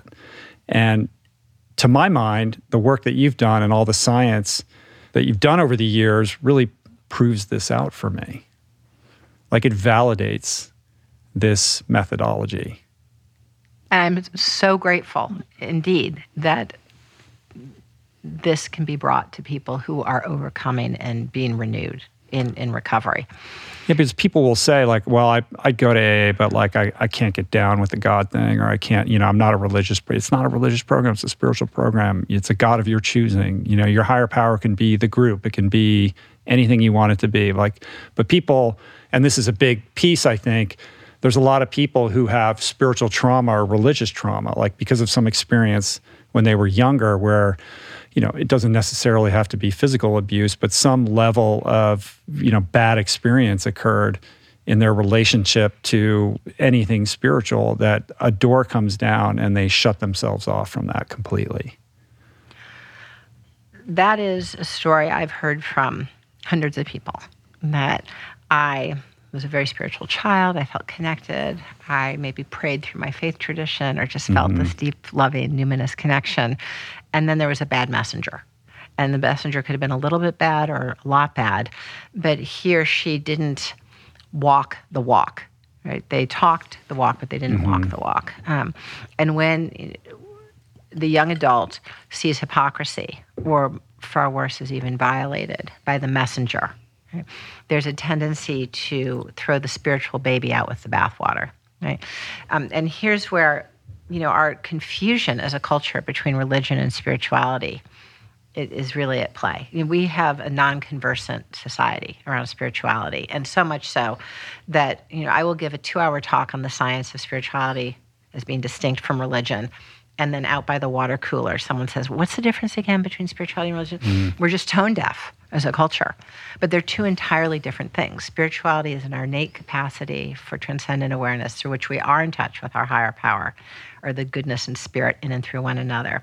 AA is abundant with the presence of God or spirit in and through one another. One sponsor, the commitment, the humility, the open handedness, those relationships are It's all real. in there the altruism, the service. The uh, the meditation piece, the you know availing yourself for others, the surrender, the acceptance, it's The all baked Sangha. into it. Yeah, Fellowship Minyan. yeah. it is a profoundly spiritual community. And showing up for one another under all circumstances, being present and transparent, love. So I don't care whether you just, you know, robbed a bank and went to jail or just got $5 million. I look at you with love And non-judgment. and non judgment. That is a spiritual relationship. That's an awakened connection. That is alive and well in AA and NA. It is one of the few places where you can truly find a pan denominational or non denominational spiritual community. But you also do find spiritual communities in faith traditions. You can go to a temple or a mosque. Sure. Or something. So, um, our culture has really foreclosed spiritual growth because we're so anxious about religion if someone's religious, great. Find your spiritual life through your faith tradition. If someone's not religious or uncomfortable with religion, your spirituality is still alive and well, and you can still cultivate your spirituality through other forms of connection. And, and AA is, is, if only AA could be prevention. Hmm. Right. I mean, I've often thought that anybody can can improve their lives through the process of undergoing these steps and and being part of some version of that community. Like it it would be a better world if this was scaled up and like kind of just part of everybody's experience of learning how to contend with each other and ourselves. and ourselves. And that we are so much more than what we've done or not done, what we have or not have, mm-hmm. right? That w- there is a Yeah. soul on earth in every one of us, and that we can speak to each other into your deep higher self. and just the courage to be that honest and the power of that vulnerability. And it's so unifying. It creates that sense of cohesion because there's the implicit trust that comes with that, that I think bonds people and makes you feel connected in a way that nothing else in my life has been able to provide me with. And I always like, like, uh, you know, in the podcast, like I want to, because I've been at thousands of these meetings. Like I'm always trying to cultivate some version of what that experience is like for the listener or the viewer because I just think it's so beautiful and sacred and special. See, AA is an awakening experience. It has all the components that nourish and awaken our awakened brain. Everything. Mm-hmm. Awakened connection to love and feel oneness with one another. It doesn't matter if you're from this hood and I'm from that hood and you look like that and I look like this in our zipped up bio bodysuit. That deep common human heart, our common seat of experience, that is at the center. Mm-hmm. It has awakened attention. What is life showing me now? I am lying there on the floor. My husband's walking out for me. I just lost my money. What is life showing me now? It's not showing me that I'm a loser. Life showing me now is that there's a yellow door that I am not walking through. Right? Right. and, you know, the witness, the testimony, the transparency, mm-hmm. And the love. That's awakened yeah, heart. the love, like the idea that somebody who is it, who is so broken and has nowhere to turn can walk into one of those rooms and and be embraced and not judged. It's just a truly beautiful and unique thing. I think and it's that, real love. yeah, See, that's who we really are. Mm-hmm. We can be that way outside of AA. We can be that way at the bank or at the company or at Right. the you know or in our family. So you know this is who we really are. it's hard. well, I think that what goes on in AA and NA can be a way of life proactively that we can. We talked about what could we do in schools. Mm-hmm.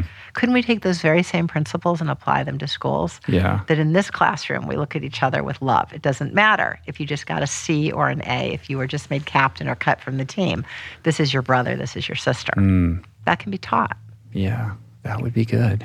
But it's so immediately within range. That is not a you know, pie in the sky. That is not yeah, a pipe dream. It's it's it seems like a very low bar, and yet uh, at the same time almost impossible. well, all we have to do is ratify it. Hmm. The Army did it, right? Right. Two million people, a million enlisted, a million contractors. They decided, driven from the top, right? Secretary of the Army, Chief, Vice Chief, we are going to be a spiritually supportive institution. Young adults are coming to us broken, addicted, suicidal, fragile. We are going to nourish and support their spiritual core. If the Army can do it, yes, so can Columbia and Stanford and the University of Arizona, and so can every single company, you know, from convenience stores to fast food restaurants, we can be institutions that support the spiritual yeah. core of young adults. I wonder in the course of, of doing all these MRI studies if there's a sense of some spiritual practices or traditions being more impactful or profound in terms of the areas of the brain that are getting lit up or turned off than others. Because I suspect there might be somebody listening or watching this who's like, yeah, I'm not down with the spiritual thing. I don't really know how to connect with that, but like maybe I can meditate. Like maybe I can, maybe I could do that and just keep any kind of anything woo wooey out of it completely. Like, is that sufficient or, you know, how do you parse these various traditions in terms of efficacy? Mm-hmm.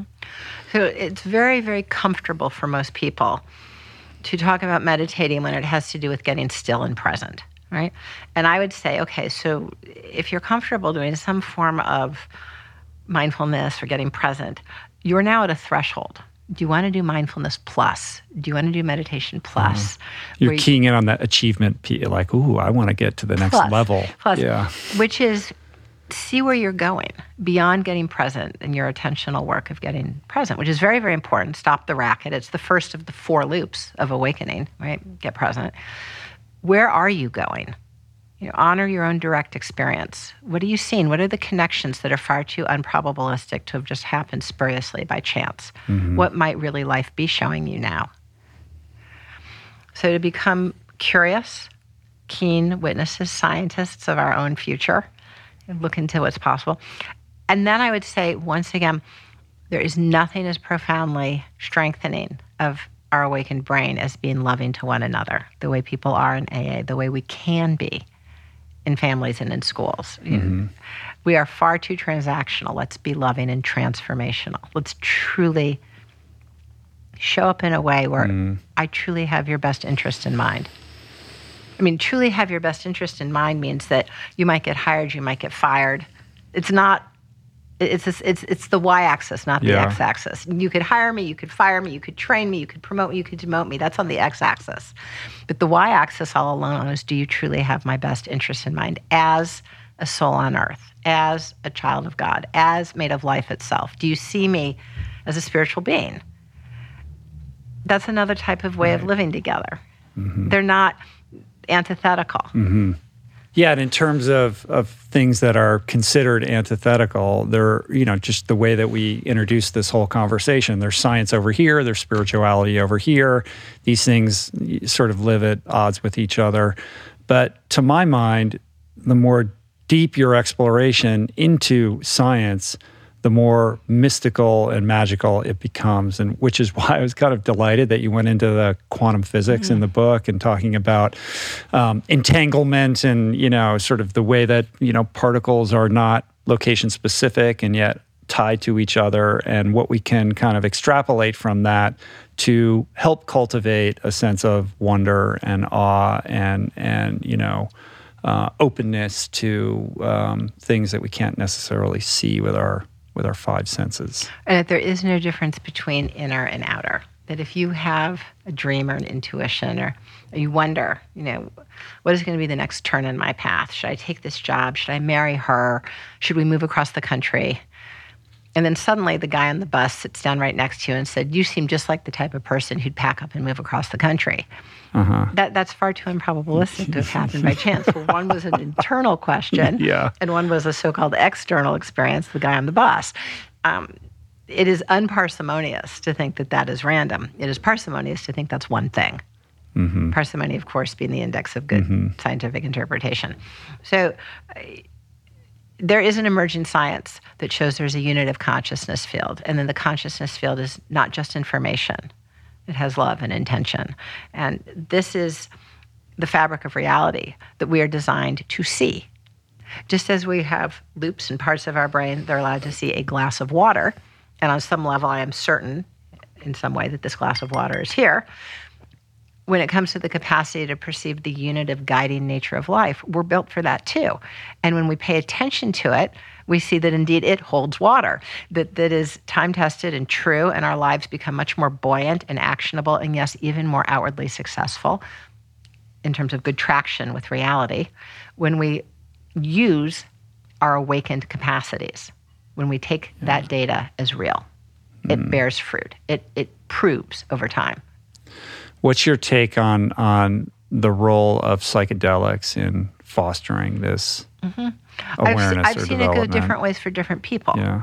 You know, I think um, when you look at indigenous traditions, there's a lot of preparation, there's a lot of integration around this. And um, I'll share with you, I've seen people, well, let me, let's get it off the question of psychedelics. I'm going to talk about a Buddhist nun, okay? May mm-hmm. I? Okay, this is, this is a woman who, for three years, three months, three weeks, and three days, sat in a box to deepen her awareness, right? To strengthen her perceptual capacities. And she indeed went into profoundly um, transcendent forms of awareness and had mystical experiences. When she came out, there was no reintegration process.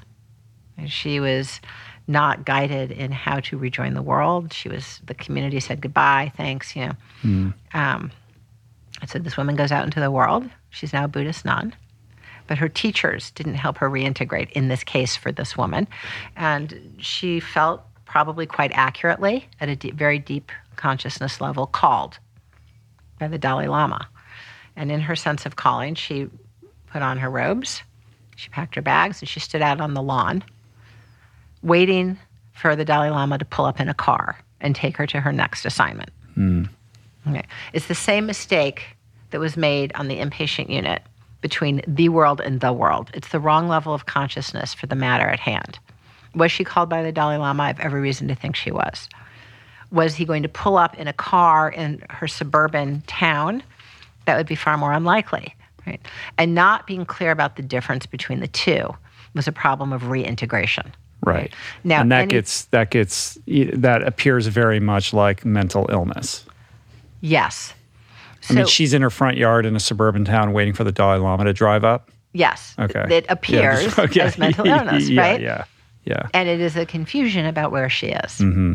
right? And what it is to be called, the levels of significance around being called, right? And that is a confusion that can happen no matter how we augment our awareness, whether it's gradually over time or whether it's jump started. But in either case, we need to reintegrate and find a way to take our awakened understanding and lay that down in a way that's actionable and aligned with reality.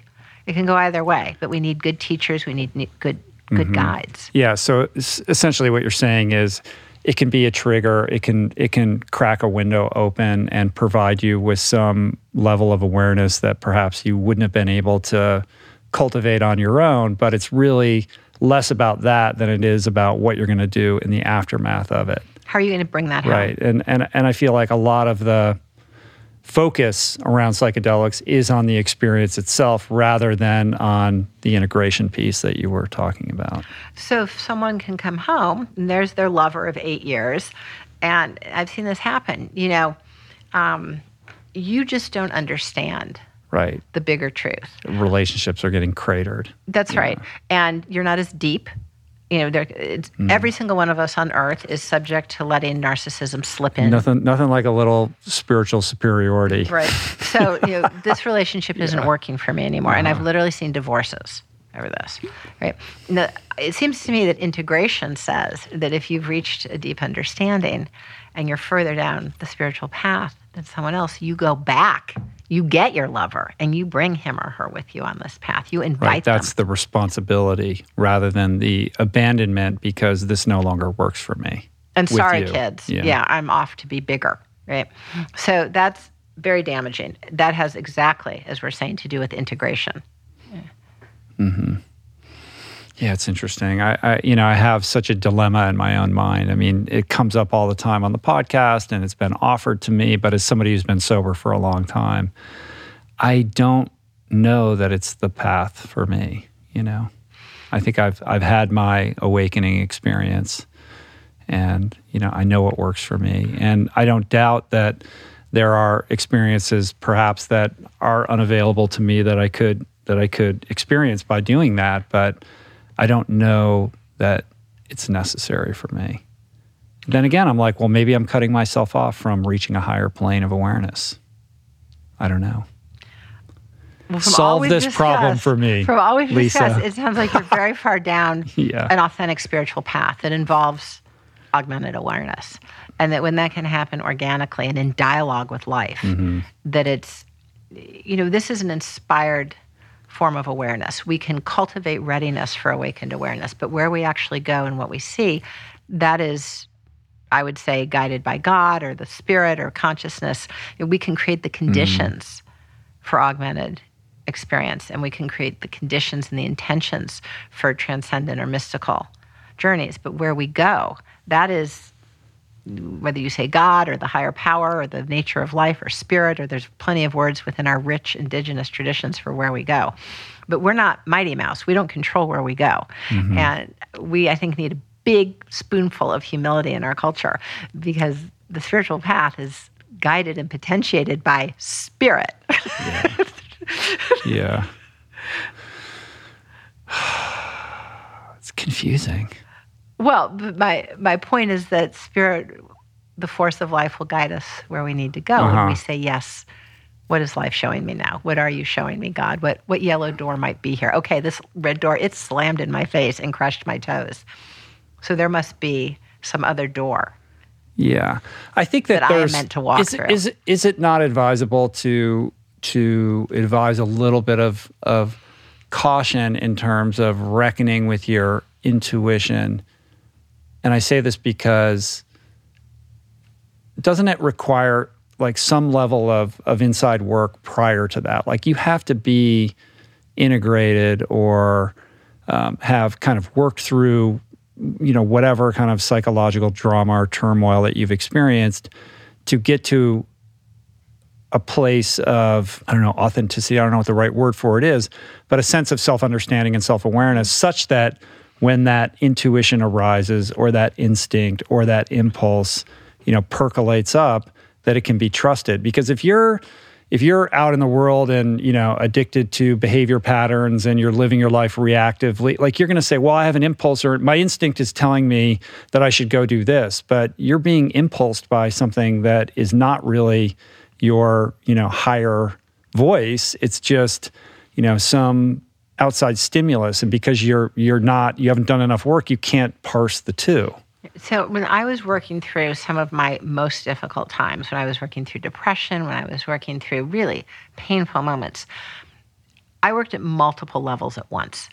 So I did the basic work around okay, what patterns have I picked up from my parents, and what are my patterns in the world? Important, what you might call sort of relational. Um, psychologists called ego-based work. What are my ways of coping and handling the world? I worked at that level, and I went to the Inipi, and I worked in prayer and meditation, and I worked with a Jungian analyst. So mm-hmm. I think we are needy at all levels of growth, and never is it more of a crisis than when we're in pain.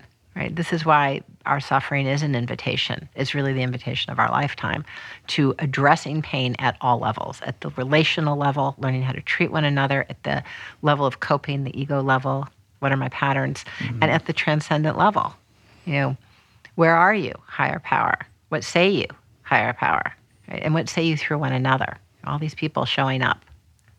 Hmm. Your trail angels is what I mm-hmm. call them in the Awakened Brain. So I think we need everything, all hands on deck. yeah And that's why, you know, whether someone, if someone's deeply depressed, whether or not we choose to take medication, we still need to do the spiritual work. It's not enough to feel better mm-hmm. because it is formative work. It is the foundation for the next round in our lives. Mm-hmm. And when it comes to young adults, whether or not they need medication, whether or not they take medication, they still need to do the work of awakening because that is the foundation for the rest. They're building on the foundation their values, their direction, their capacity to be in deep dynamic relationship with the spirit and in and through life. They are building that through their suffering.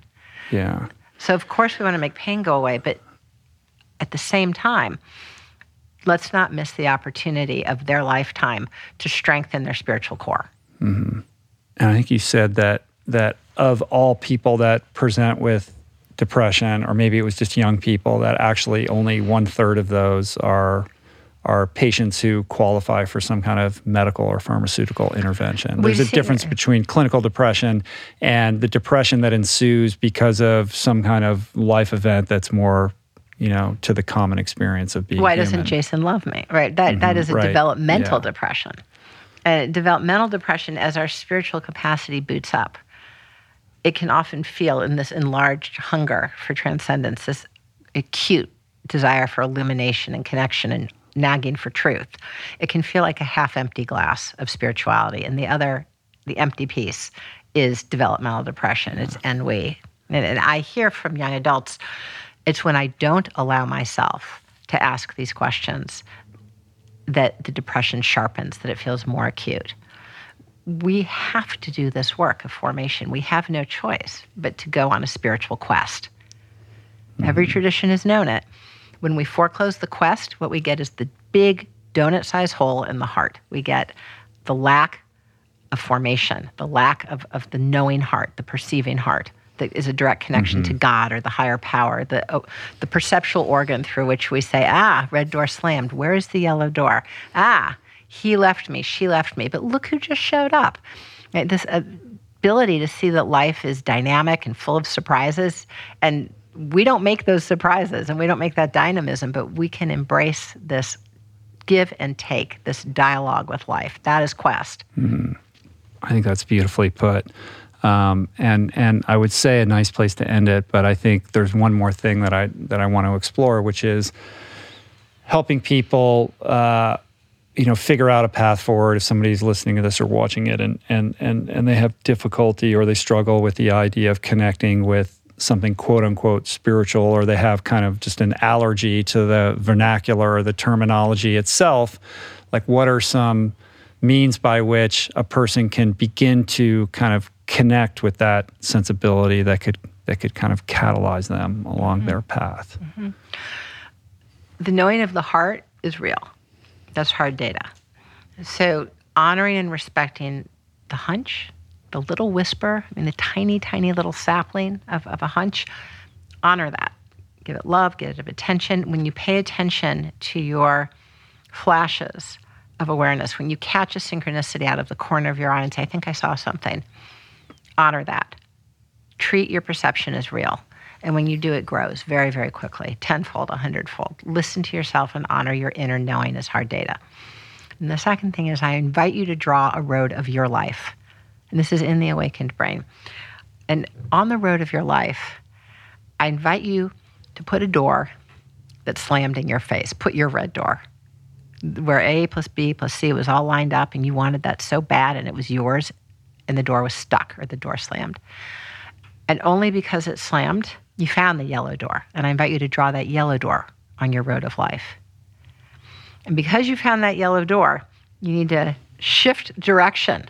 Take that pen or pencil and show the curve, if not the hairpin turn, mm-hmm. the about face in your road of life to go through that yellow door. What was on the other side? What was there that was magnificent, that was much more vast than you ever envisioned? Now, on that road of life where the red door slammed and you did the hairpin turn and went through the yellow turn, did anyone show up at that time? I mean, it could have been someone that you've lived with for 30 years, or it could have been someone you met right there at the junction. But can you draw them in there? And what did they say to you about the yellow door? And what did they say to you about the red door? that person at the junction that changed your life, might they be a trail angel? And as you step back, could you populate your road of life with not just one or two red doors and yellow doors, one or two trail angels, but have there not been dozens, if not hundreds, of trail angels and red doors and yellow doors? And actually, as you step way back, where are you? in someone else's road of life. How important you are, and how important we are in this symphony that we can all see when we look through our awakened eyes. That's so beautifully put and really powerful. I think that you know this this process is enhanced with the more present and aware you are, the more red and yellow doors you're you, you see in your life, right? Like if you're just stumbling through life, you're not aware of when doors are opening or shutting. But the more you're kind of anchored in the moment and really paying attention to what's going on around you, I think we're all visited with these things on the regular. And when we use our awakened awareness to see yellow doors and red doors and walk through them and say thank you to our trail angels and inhabit that role for one another. Like recognizing it, like enhan- like expands it. Expands it Yeah. exponentially. Life is buoyant, life is loving, and it is anything but depressing. Good. Because we don't need any more depression, Lisa. That's right. Depression is about not getting what we want, not being who we want. But from an awakened perspective, life is full. We've just got to figure out where that yellow door is. It's different for everybody. Mm-hmm. Yeah. Well, it's so nice talking to you. It's great talking to you. Yeah, that was great. How do you feel? Amazing. Good. Wonderful talking to you. I feel good. That was very uplifting. Uh, the book is The Awakened Brain. You can get it everywhere. Um, also, The Spiritual Child, your first book, Mm-hmm. which I have not read yet, but I'm going to read that next. So thank you. I love this book. I'm at your service. Anything I can do to help get your message out. And if people want to connect with you, what are you up to next or where should they go? I know you've got your website and all that stuff. Yeah, absolutely. I'd love people to visit my Mm-hmm. website. It's lisamillerphd.com, The Awakened Brain. And we also have the Spirituality Mind Body Institute Mm-hmm. That's at right. Columbia University, and they're welcome to connect with us there. Yeah. Can we just drop in? You are always welcome. You might want to drop in I in want to come to a class. Are you teaching this fall? I would love you to come to a class. Um, I'm on sabbatical, my first in 16 years. I Ah, will be there in the you. spring. All right, I'm coming to a class. I look forward spring. to that. All right, excellent. We'll put you to work. You're going to have to talk and lecture. I'm not talking. I want to sit in the back and watch the cockroaches. That's what I'm going to do. Yeah, wait, Unfortunately, you, you will be invited to the front. Oh no! All right. Uh, okay. All right. I we'll look figure forward it to out. it. Thanks. Thank you, Lisa. Peace.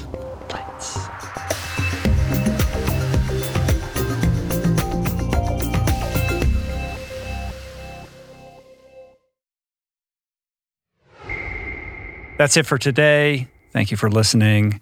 I truly hope you enjoyed the conversation.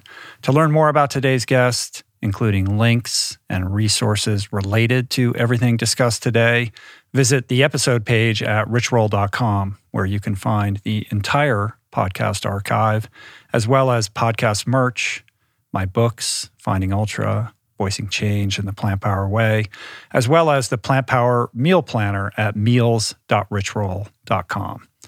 If you'd like to support the podcast, the easiest and most impactful thing you can do is to subscribe to the show on Apple Podcasts, on Spotify, and on YouTube and leave a review and or comment.